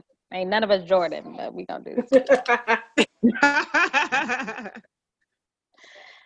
I think they're trying to come up with the Space Jam too, but it's No. Gonna be yeah, like there- no, classics. there- there- I I think I have seen something like with LeBron in the Yeah, jersey. LeBron. Yeah. filming it or something Yeah. We'll see. But, eh, Yeah. I don't know. Uh, yeah. So also um, during those episodes, we saw um, the Bulls go against the Seattle Supersonics um, for a championship. So Gary Payton and that whole crew, that series. oh Charles Barkley, right? Well, no, Charles Barkley was was a little bit earlier. Um, this was this was Ah. like pretty much this was the first like the first Oh, of was the that Gary Payton? Gary Payton with the glove? Yeah, Gary, yeah, exactly. Gary Payton. GP. And- don't be sleeping out. Look, Gary that's Payton. another with one of my, that was my chocolate gum. dr- Look, don't be sleeping. I had a thing, so thing. crazy. I had a thing, Y'all thing so for them guards. Ooh, but Gary Payton was that chocolate. Ooh, Mm. yes. Did you hear about this about He's the coach? in the league for a long time too. Yeah, that was my. I I love that part of the episode with the coach. Like the they saw him at a restaurant or something, and he didn't speak, and yeah that really that really drove that really drove Michael to like kick it into high gear the next game. Which because I feel like culturally speaking, like black people, we really hate it when someone doesn't speak. Like it's The ultimate hold form the, I of hold the door open for you. I hold the door open for you, and you don't say, "Oh, Mhm. thank you." No, but the ultimate form is or, if you or if do you not know greet. somebody. Yeah. Like no, you know, like he knew him. Like he, he said he played golf with him or yeah something. Yeah, they had just And then got off the golf course and Oh, then he so he saw him in the played restaurant and didn't speak. Yeah, so that was fun. I love the fact that when Gary Payton was like, if they would have put me in earlier, then I know we would have got him. And then they look at Jordan like, it wasn't because of the gloves. I was going through some things, and it was like on Father's Day when Father's Yes. Day was coming, and then my father was about to pass away. He's not here for this championship ring. It had nothing to do with it. You could tell it had nothing to do with him. Yeah. He's just Gary Payton was just talking. Well, you know that some of those players, you know, they were extremely confident. so, and that came out in the documentary as mm. well.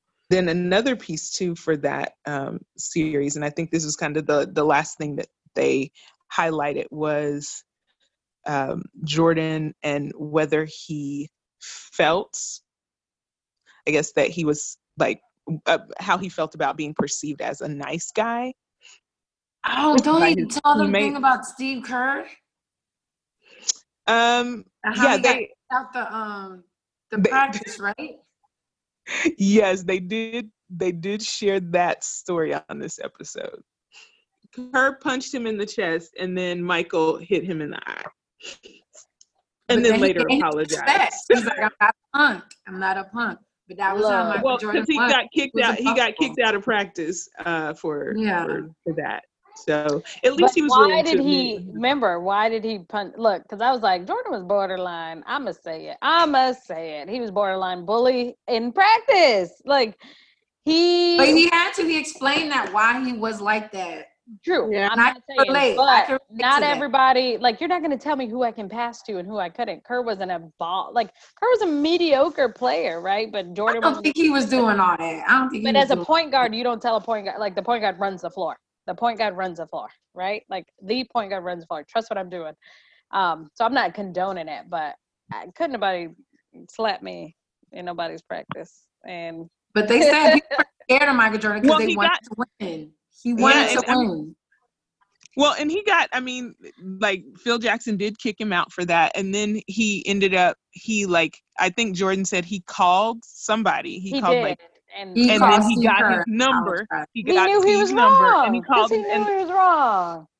he was Yeah. like, I just punched the smallest guy on the team. right. You a bully. It's a point guard. And you got to try. You're He's right. not a bully. Don't be talking about my Michael Jordan, okay? He knew was a bully in that moment. I don't care He's what nobody says. You put he owned it. He said I punched the smallest guy on the court. You don't beat up nobody smaller than you like that. You don't do that. And a white boy, I'ma say it. Sorry, you might edit that out, but come on, like you know. Michael Jordan. He I was wanted like, to see everyone win. And I, that's what I liked about him. He said, You're not going to be riding this out just like anyone else. You ain't going to sit on the sidelines and get your rings. Everyone's going to be playing their part. Let's go.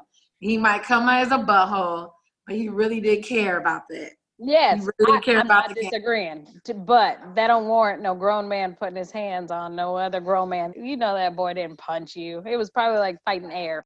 I never knew. I learned about Steve Kerr, um, his father's, Yes. you know, Yeah, I was gonna say, this I is- did not. this- I we can- didn't. We can, I was to say right here, we can transition into Yeah. episodes nine and 10 because we're talking about Steve Kerr, which is where uh, nine, well, episode nine tells the story. So, Khalifa, continue.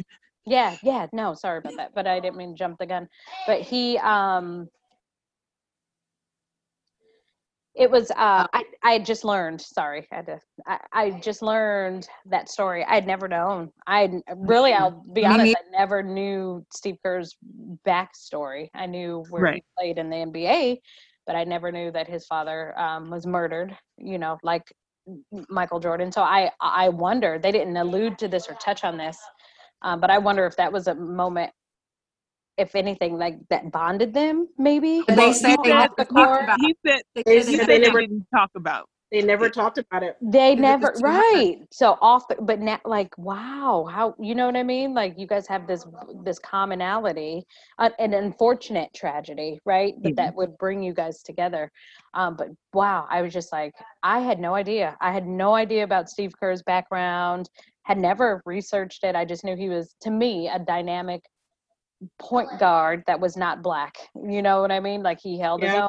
Played for the Bulls. He played for this. Like he was pretty good, considerably. Um, so I just thought that was touching. And then, of course, you know, when it comes to your parents and how they were just taken too soon um, from them. Um, how both Michael Jordan and then different points in their career, but like Steve Kerr was in college and he just continued to persevere and he used that energy um, right. to be a better ball player. Right. Right. He could have been all things, but he used that energy uh, to just craft his sport because he feels like that's what his dad would have um, marveled and been, you know, proud of him for. So that was very enlightening for me and i was like oh my gosh. So now i like i'm like kerr has a special place in my heart and he's a great yeah. coach right? Right. But, but yeah. also showed what type of uh, player he was. He wasn't like a jordan. He had to play. He had to work his butt he had off. to earn it. He didn't get selected like everyone yeah. else. He had to well, earn what he did and he always I, had to prove himself every time. Well i love that he studied out the role that he wanted to play on the bulls yeah. So he knew that he wanted to be yes, like Paxson. Yeah, Paxson. And so, yeah. Mm-hmm. and so he, I so once he was a part of the Bulls, he, you know, he he became a mentee, right? And he and he was able to. I think it, I that's one thing I love about the game of basketball is when players recognize what their role is so um, you know where their gifts lie so you know he wasn't coming on trying to be you know the number two or whatever or the number three he understood that there was a place for him um, on the team and and was able to find success there. Mm-hmm. he even said michael jordan even said that he was like hey just be at the right place at the right time. That's all yes. i had to do. So jordan could trust me. So he was always at the right place at the right time and i thought that was pretty cool. And the one thing i just want to say with LeBron versus Michael Jordan. Jordan was able to build his team. He didn't go about scouting different players, go to different teams just to get a championship ring. He played, he got what he needed. And he was like, okay, I'm gonna work with this team. I might be a, a bully, but I'm gonna work with you. And guess what? He got six championships because he was a coach he he was a mentor and all them just for those for those reasons alone. Instead of hopping in nine teams. Well, and let me get my let me get my my, my superstars. Well, let me create it. Well, well, well. Hold on. I, I I don't know that. I'll put it this way. I don't know that that is any different than uh, than what Golden State did when Kevin Durant came to their team. So Um, but it's different. Michael Jordan versus LeBron.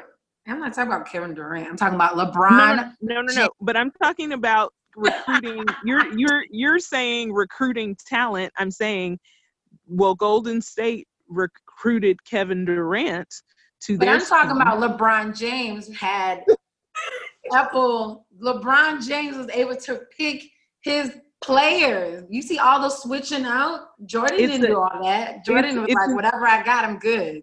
It's a new. It's a new era. It's a new it's era. a new era in the NBA. Well, and I don't know that. I'm gonna put mine on mute. I don't know that Jordan um had enough um influence. I'll use the word influence back then. Again, it is a new era, right. but at the same time, um, had the NBA been set up or you know the way that it's um, kind of structured today, who's to say that Jordan wouldn't have? I, you know what I mean? Like lo- loyalty is seen differently nowadays, and I don't know that right. it's even about loyalty. It's more about brand loyalty. But um, if he can win, like so, we don't. How can you compare? I I often say, how can you compare? Them because there are a lot of people like, well, Jordan didn't have to go anywhere, and Steve Kerr, I, I mean Curry doesn't have to. Like these players didn't have um, exactly. Kobe Bryant, the same team. They didn't have to, but had they, but we don't know because they didn't go out. LeBron can prove his story is he can go out and win championships with different teams, so he shouldn't be knocked for yeah. that. You know what I mean? I mean, he is a motivator. He's a leader. You know what I mean? He's a motivator and a leader. So Jordan, you, right? Jordan like, was leader yeah. motivator. Well, yeah, and actually, it is kind of when you think about it in that way, it's actually the same principle because each time that you know LeBron won, again, I know there was a lot of controversy when he went to Miami, but when you think about going to, uh, but when he went to the Cavaliers, um, or back to the Cavaliers, I should say. I mean, that was yes. I, that was definitely a time of rebuilding, and now that he's with the Lakers, it's still it's still a time of rebuilding. So Rebuilding. so Mhm. he's he's making he is making an adjustment, but it's just in a different way and under a different like roster. But the Roster- and I- principle still stands. Yeah, and I know, think it's even Jordan- more Jordan- difficult to do it that way, right? Exactly because I- in my Jordan opinion. Yeah. was with the same franchise, which hats off to him. But Yes. his but his first three you know, team was different from his second three peat squad, ex- with That's the right. They didn't of have Pippen. Rodman 96, 97, 98. That's yeah, Rodman was not th- sorry. Rodman was not But in, in the- 91, 92, fir- 93. Exactly. Cross Right. did all So- Her So it's so it's a similar principle, I think. It's just the same team, but yeah, similar Well, principle, but yeah. they talked about that when Jordan came back after baseball. He was with a whole bunch of guys that did not win those first three championships with him. They had they 95. were is the way he was. Yeah. So he, yeah, he had to work with what he had, but it wasn't is enough. Yeah. Ron, Yeah. well, He made it enough. I, I'm sure Jordan, if he had the pull, he would have traded uh, Scott Burrell. Nah. Because- yeah. Pool, Jordan had the pool. Jordan was able to Poor Scott. I know. Poor I Scott, think he man. still had the pool, but he still did that. I, I don't think he had the pool. Actually, Uh, he, he had the pool. I know he, he had the pool. I'm a ride or die Michael Jordan, okay? oh, I look, I, look, I Michael think we Jordan, are. if you're listening, I love you. Look. I'm gonna Jordan jersey, okay, and that is not my aesthetic. I think if but I- ano- yeah, um, and then if another Jordan- team could have afforded him, he would have went where the money was. I kid you not. After coming back out of retirement, nah, please, please, he went where he knew he would win. We know you like LeBron James. Right. I love him. I don't like him. I love him. But um, I, I think Jordan went because if Scottie Pippen wasn't on the Bulls in '96, he wouldn't He have. still would have worked He, with them. he wouldn't have went back if Jordan, if Scottie Pippen wasn't on there 93, 94, 94, 95. you don't think he would? Really? If You don't Scottie was traded, he probably would have know? considered. I don't know. We will never know, but I don't think he would have went back. Let's ask him. I got him on phone himself. Oh my call God. him. Call Phil. I'm about to call Phil. Okay. You call Jordan. So uh, okay, so a couple more things. Speaking of all these championships, so episode nine and ten, basically we see them win the 1997 and 1998 championships. So completing the the second three-peat, um, and so you know it highlights the competition between Reggie Miller and the I Pacers and then and then also Karl Malone and the Jazz, or you could say Karl Malone and Stockton, because I know Jazz fans love them some yeah, Stockton. I mean, they were a duo. Right? They No. I know, I know like, they were. like Scottie and Jordan. Like, yeah, no, they were. They were Jordan. totally. Yeah. Yeah, definitely. with the Indiana Pacers, I was hopeful because again, I wasn't necessarily against the Bulls, but it would have been nice to Mhm. see It some a good matchup of teams because not a lot of teams could match up with the Bulls, right? Whether it was the first half of the '90s or the second, the latter half. Um, so I think that was a comparable matchup, and then of course, of course, Utah. But it was like that put Utah on the map Yeah. um, when they actually went in, into that series, and everybody was like, Utah Jazz, mailman, the mailman in Stockton. So it did really put Utah on the map. Um, but when you think about talent, like matching talent to talent, those are some of, um, I think, um, in the latter part, some of the best competitions. Because you don't want to see, uh, for me, I didn't want to see another blowout. Like, I, who can stand up to this team, right? I love the Bulls, but it was like, wow, these teams actually have enough skill. So um, I was excited. I was hopeful. Of course, I was satisfied with the Bulls winning, but it was nice to see somebody really contest them, in my opinion. And I remember I was just like, yeah, like maybe someone else will win. Not that I was rooting against them. But it was like, whoa. And then, psych, just kidding. But you know they even said it like there are like a lot of I saw this interview with um Reggie Miller and he even said a lot of people, a lot of the good players never won a championship because of Jordan. Yeah. And they were saying if Jordan was not in the league, Do you think like Reggie Pack- Miller never won a championship. Miller, and- all of them will yeah. get rings? And he was a top scorer. Top. Yeah. He was before there was Curry, right? Like Reggie Miller, right? Yes, um, and facts. he doesn't have any He- championship no rings. rings. Um, but you cannot Hall take of their Hall of credit for. Famer though. Hall of Famer, yes, yeah, but yeah. Mhm. And he was like, "Thanks, Jordan. No one has rings because of you in that era." Well, a couple a Well- couple other things. Oh, I'm sorry. Go ahead, Alicia.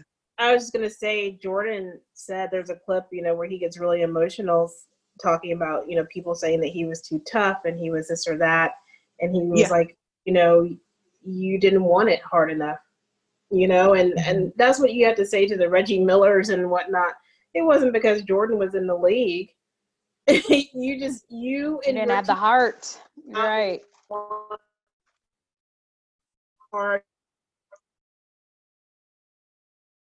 Michael Jordan was listening. that have these, and they do eventually fall. Other teams see what you're doing, and they want it hard, if not harder, than that team does. So, y'all were just victims of your own. Uh, it's Jordan. We aren't going to beat him. You know. I mean, some came close. They came close. They came super Well, it close. went down. It wasn't an easy feat. It was down to game seven, right? Whether you think Ooh. Yes. money or not. Yes, they went game down to game seven sevens, three. right? And that's And I when it just yeah, it boils down to who has the most heart. Two-pointers. Seriously. Yeah. Did you as did a- we talk about as- his like?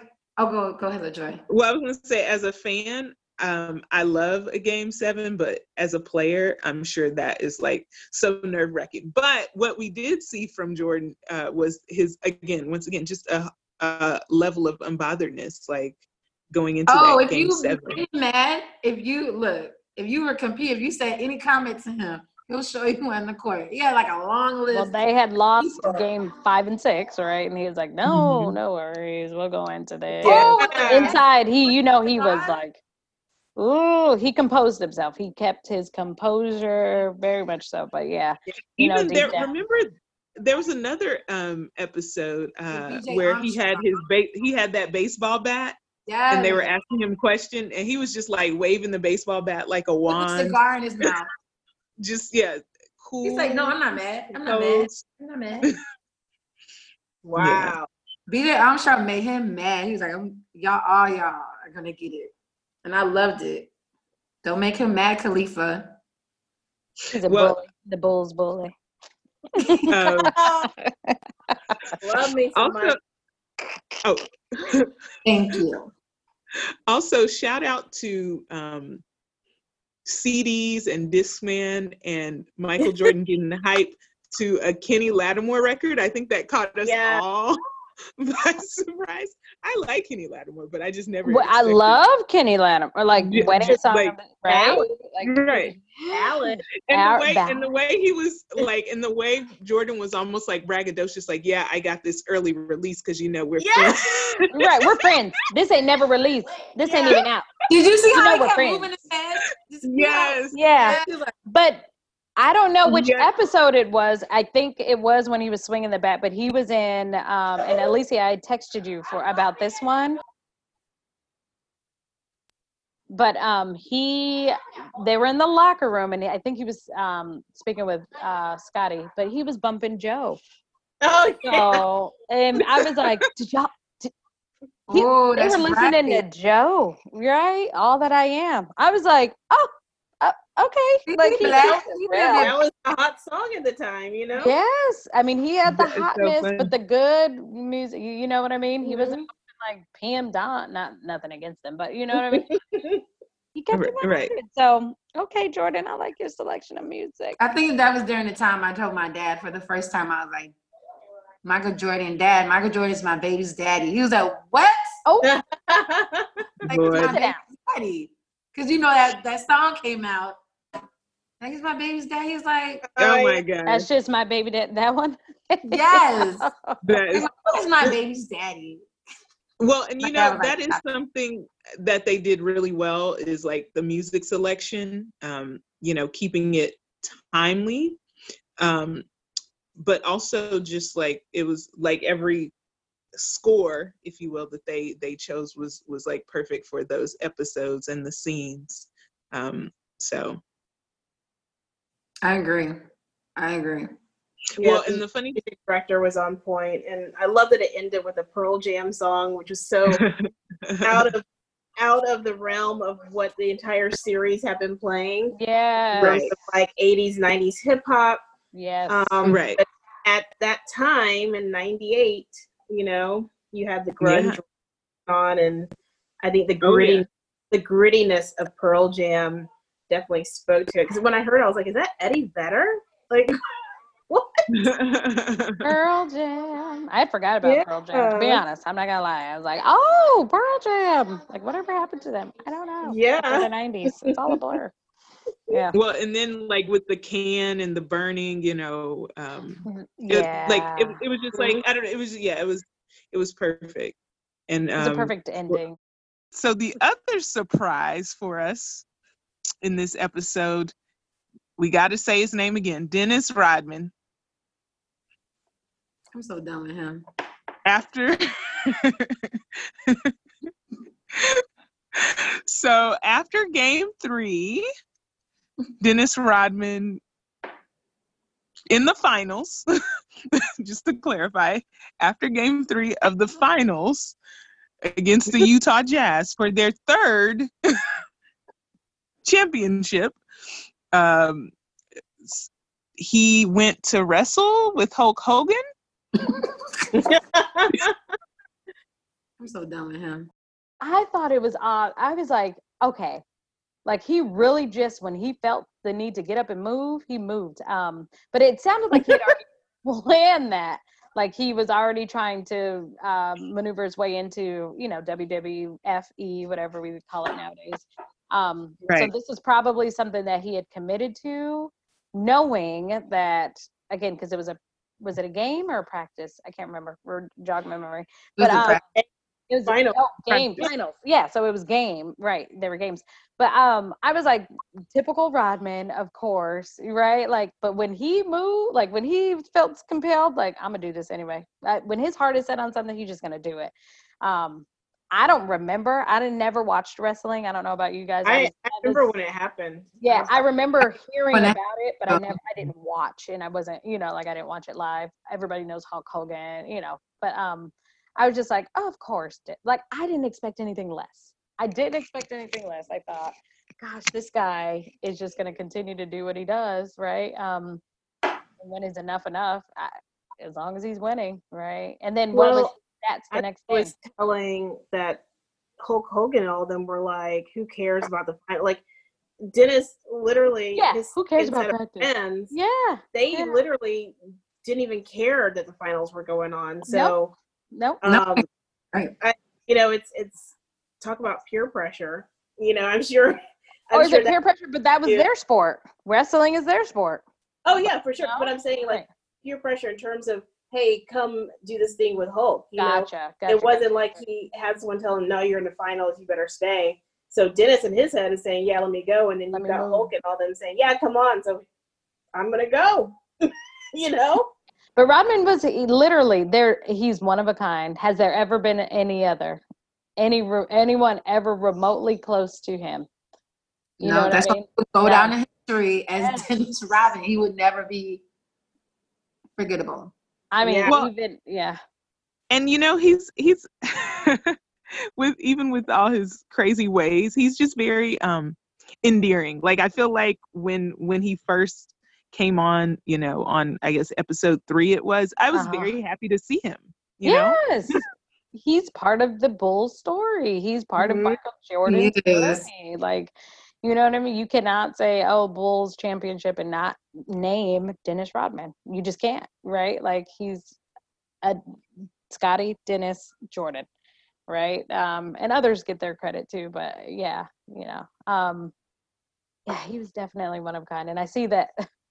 I don't know, but I'm like, how are you that age and still have piercings all in your nose and uh, you know what I mean, like in your in your lip and your nose, his talk, he can't are still talk like painted, and yeah. um, I would have loved to just look into his eyes. I the only time I remember seeing his eyes is like when he was playing a game, right? Um, yeah. it's so interesting. But I'm glad that he participated in this because he didn't have to, right? I mean, I'm sure Yeah. they, you know, got a little some benefits out of it, but um, it Rodman will forever be part of the the Yeah. Bulls legacy And forever. I always, always like the fact every time I saw Dennis, I'd be like, okay, what kind of hairstyle he got this time? When I was younger, I was like, I want to see what type of hairstyle.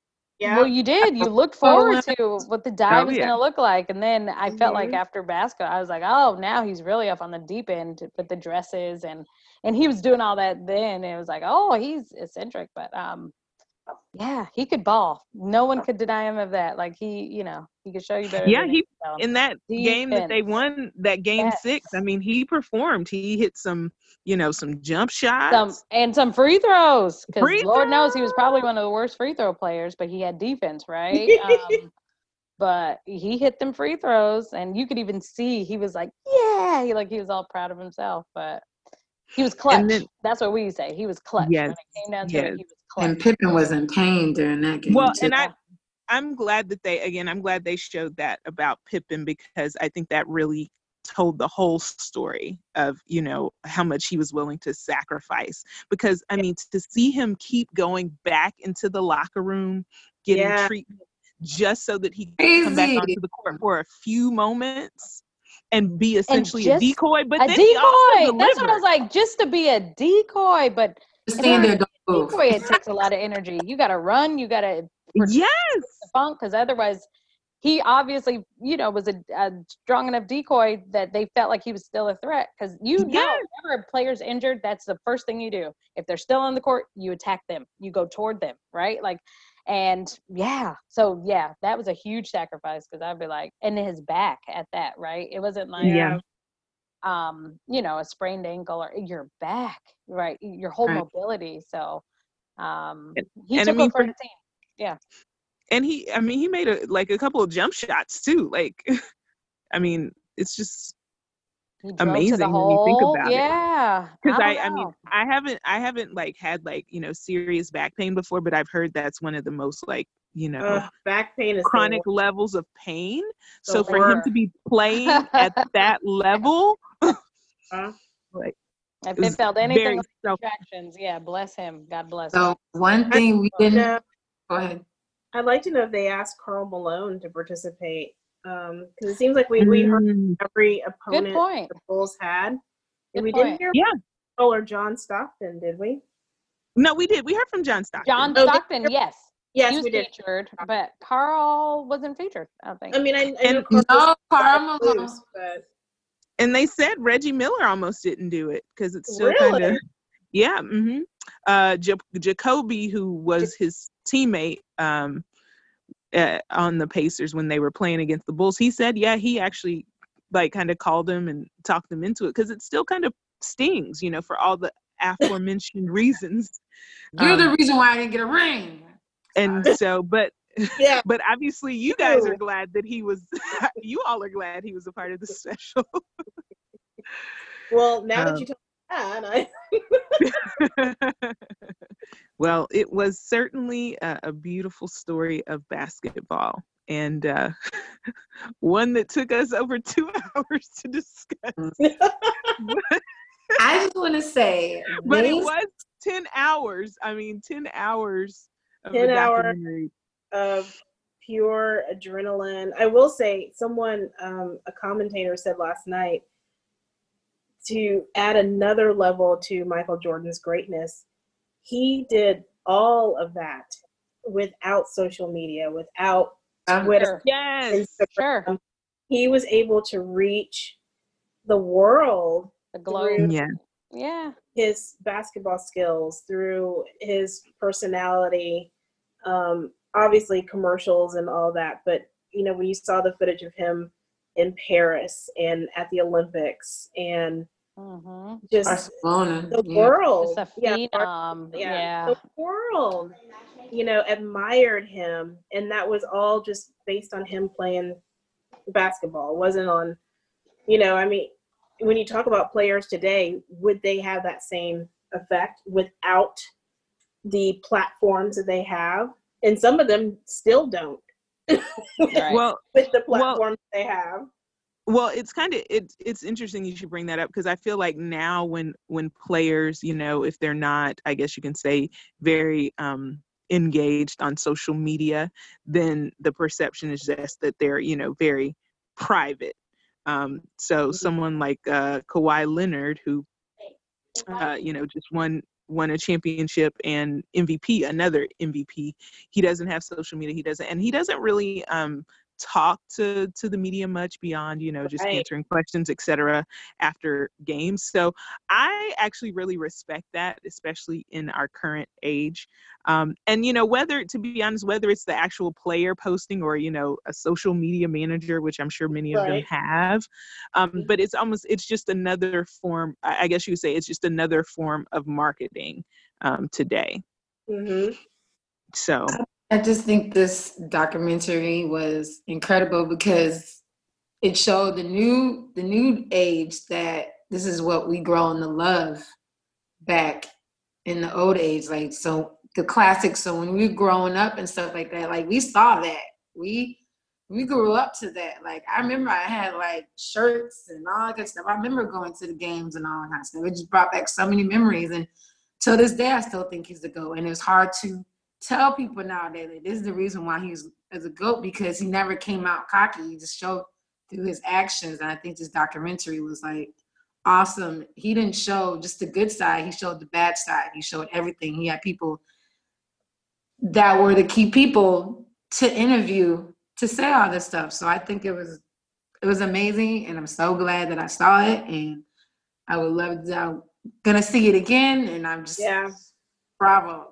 Bravo, bravo, bravo. he's Yeah. he's the greatest.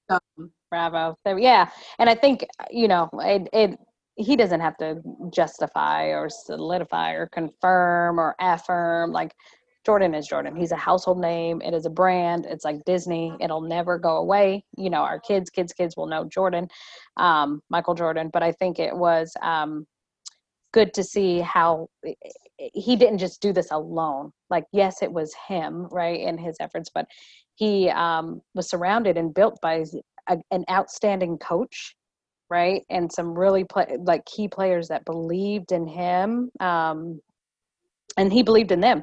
So i would think it was good to just see outside of just jordan and like you know there's everybody who surrounded who helped jordan become jordan. Because again without scottie pippen i don't think jordan or the bulls franchise would be who they are and Dennis plays into that too. But Pippen was his wingman and made him who he is, right? And um, let's not underrate him.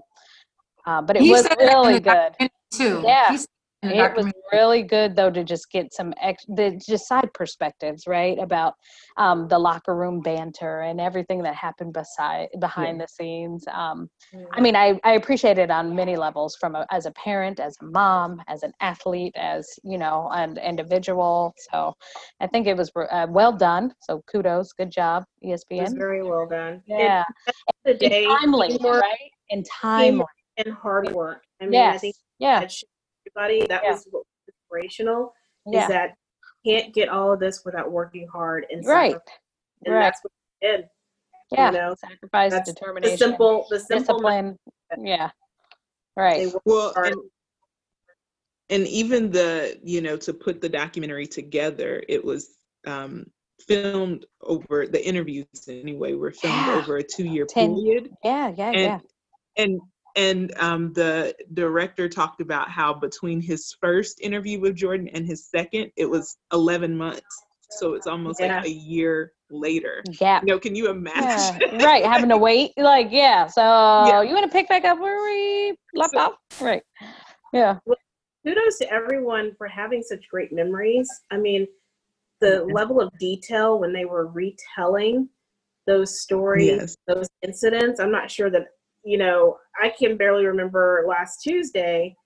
Um, however, those were monumental moments, but even sometimes the smaller moments that they were talking Yes. about, wow, they're literally talking about it like it happened yesterday, you know? yeah. and that tell the story and i think that's what kept us engaged is that it wasn't it wasn't vague and it wasn't like oh well you know they still had passion they still had clarity the director was sharing a story and he said when he's the second time he interviewed jordan he'd sent him you know like these kind of themes and, and topics and stuff like that that he was going to go over with him and he said when they sat down jordan said I didn't look like I didn't look at what you sent me, but I'm an open book. Just ask me anything and I'll tell you.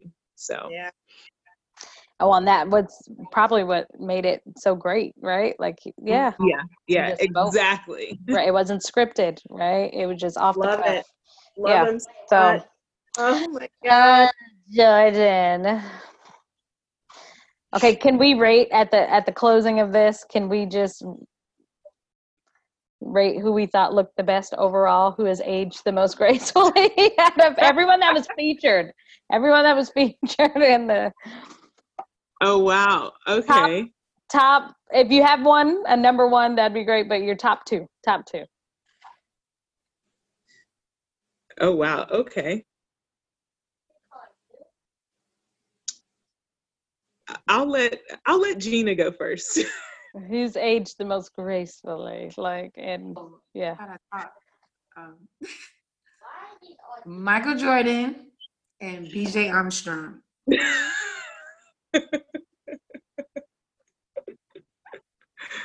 Um, I'd say Reggie Miller and mm, that's kind of hard. I mean, I I thought BJ looked his age, tell you the truth, and I didn't think Horace looked that good. I'm sorry. Um, he doesn't look like Alonzo Mourning or someone, you know. Um, gosh, I'm. I'll just stick with Reggie Miller right now.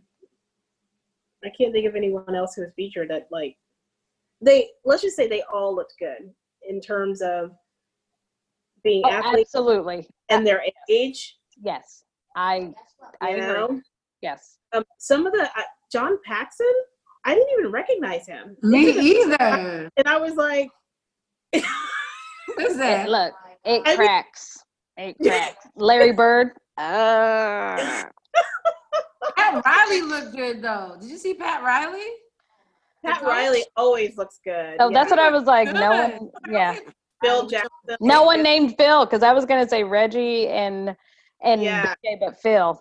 I was like, okay, Phil, I see you, Oh, little. You yeah. be, you know, doing burning your sage and praying up to the Indian gods. For me, I would I would say I Horace Grant, definitely Reggie Miller, who we you know just saw this week. But I mean, you can't deny that he has he has not aged.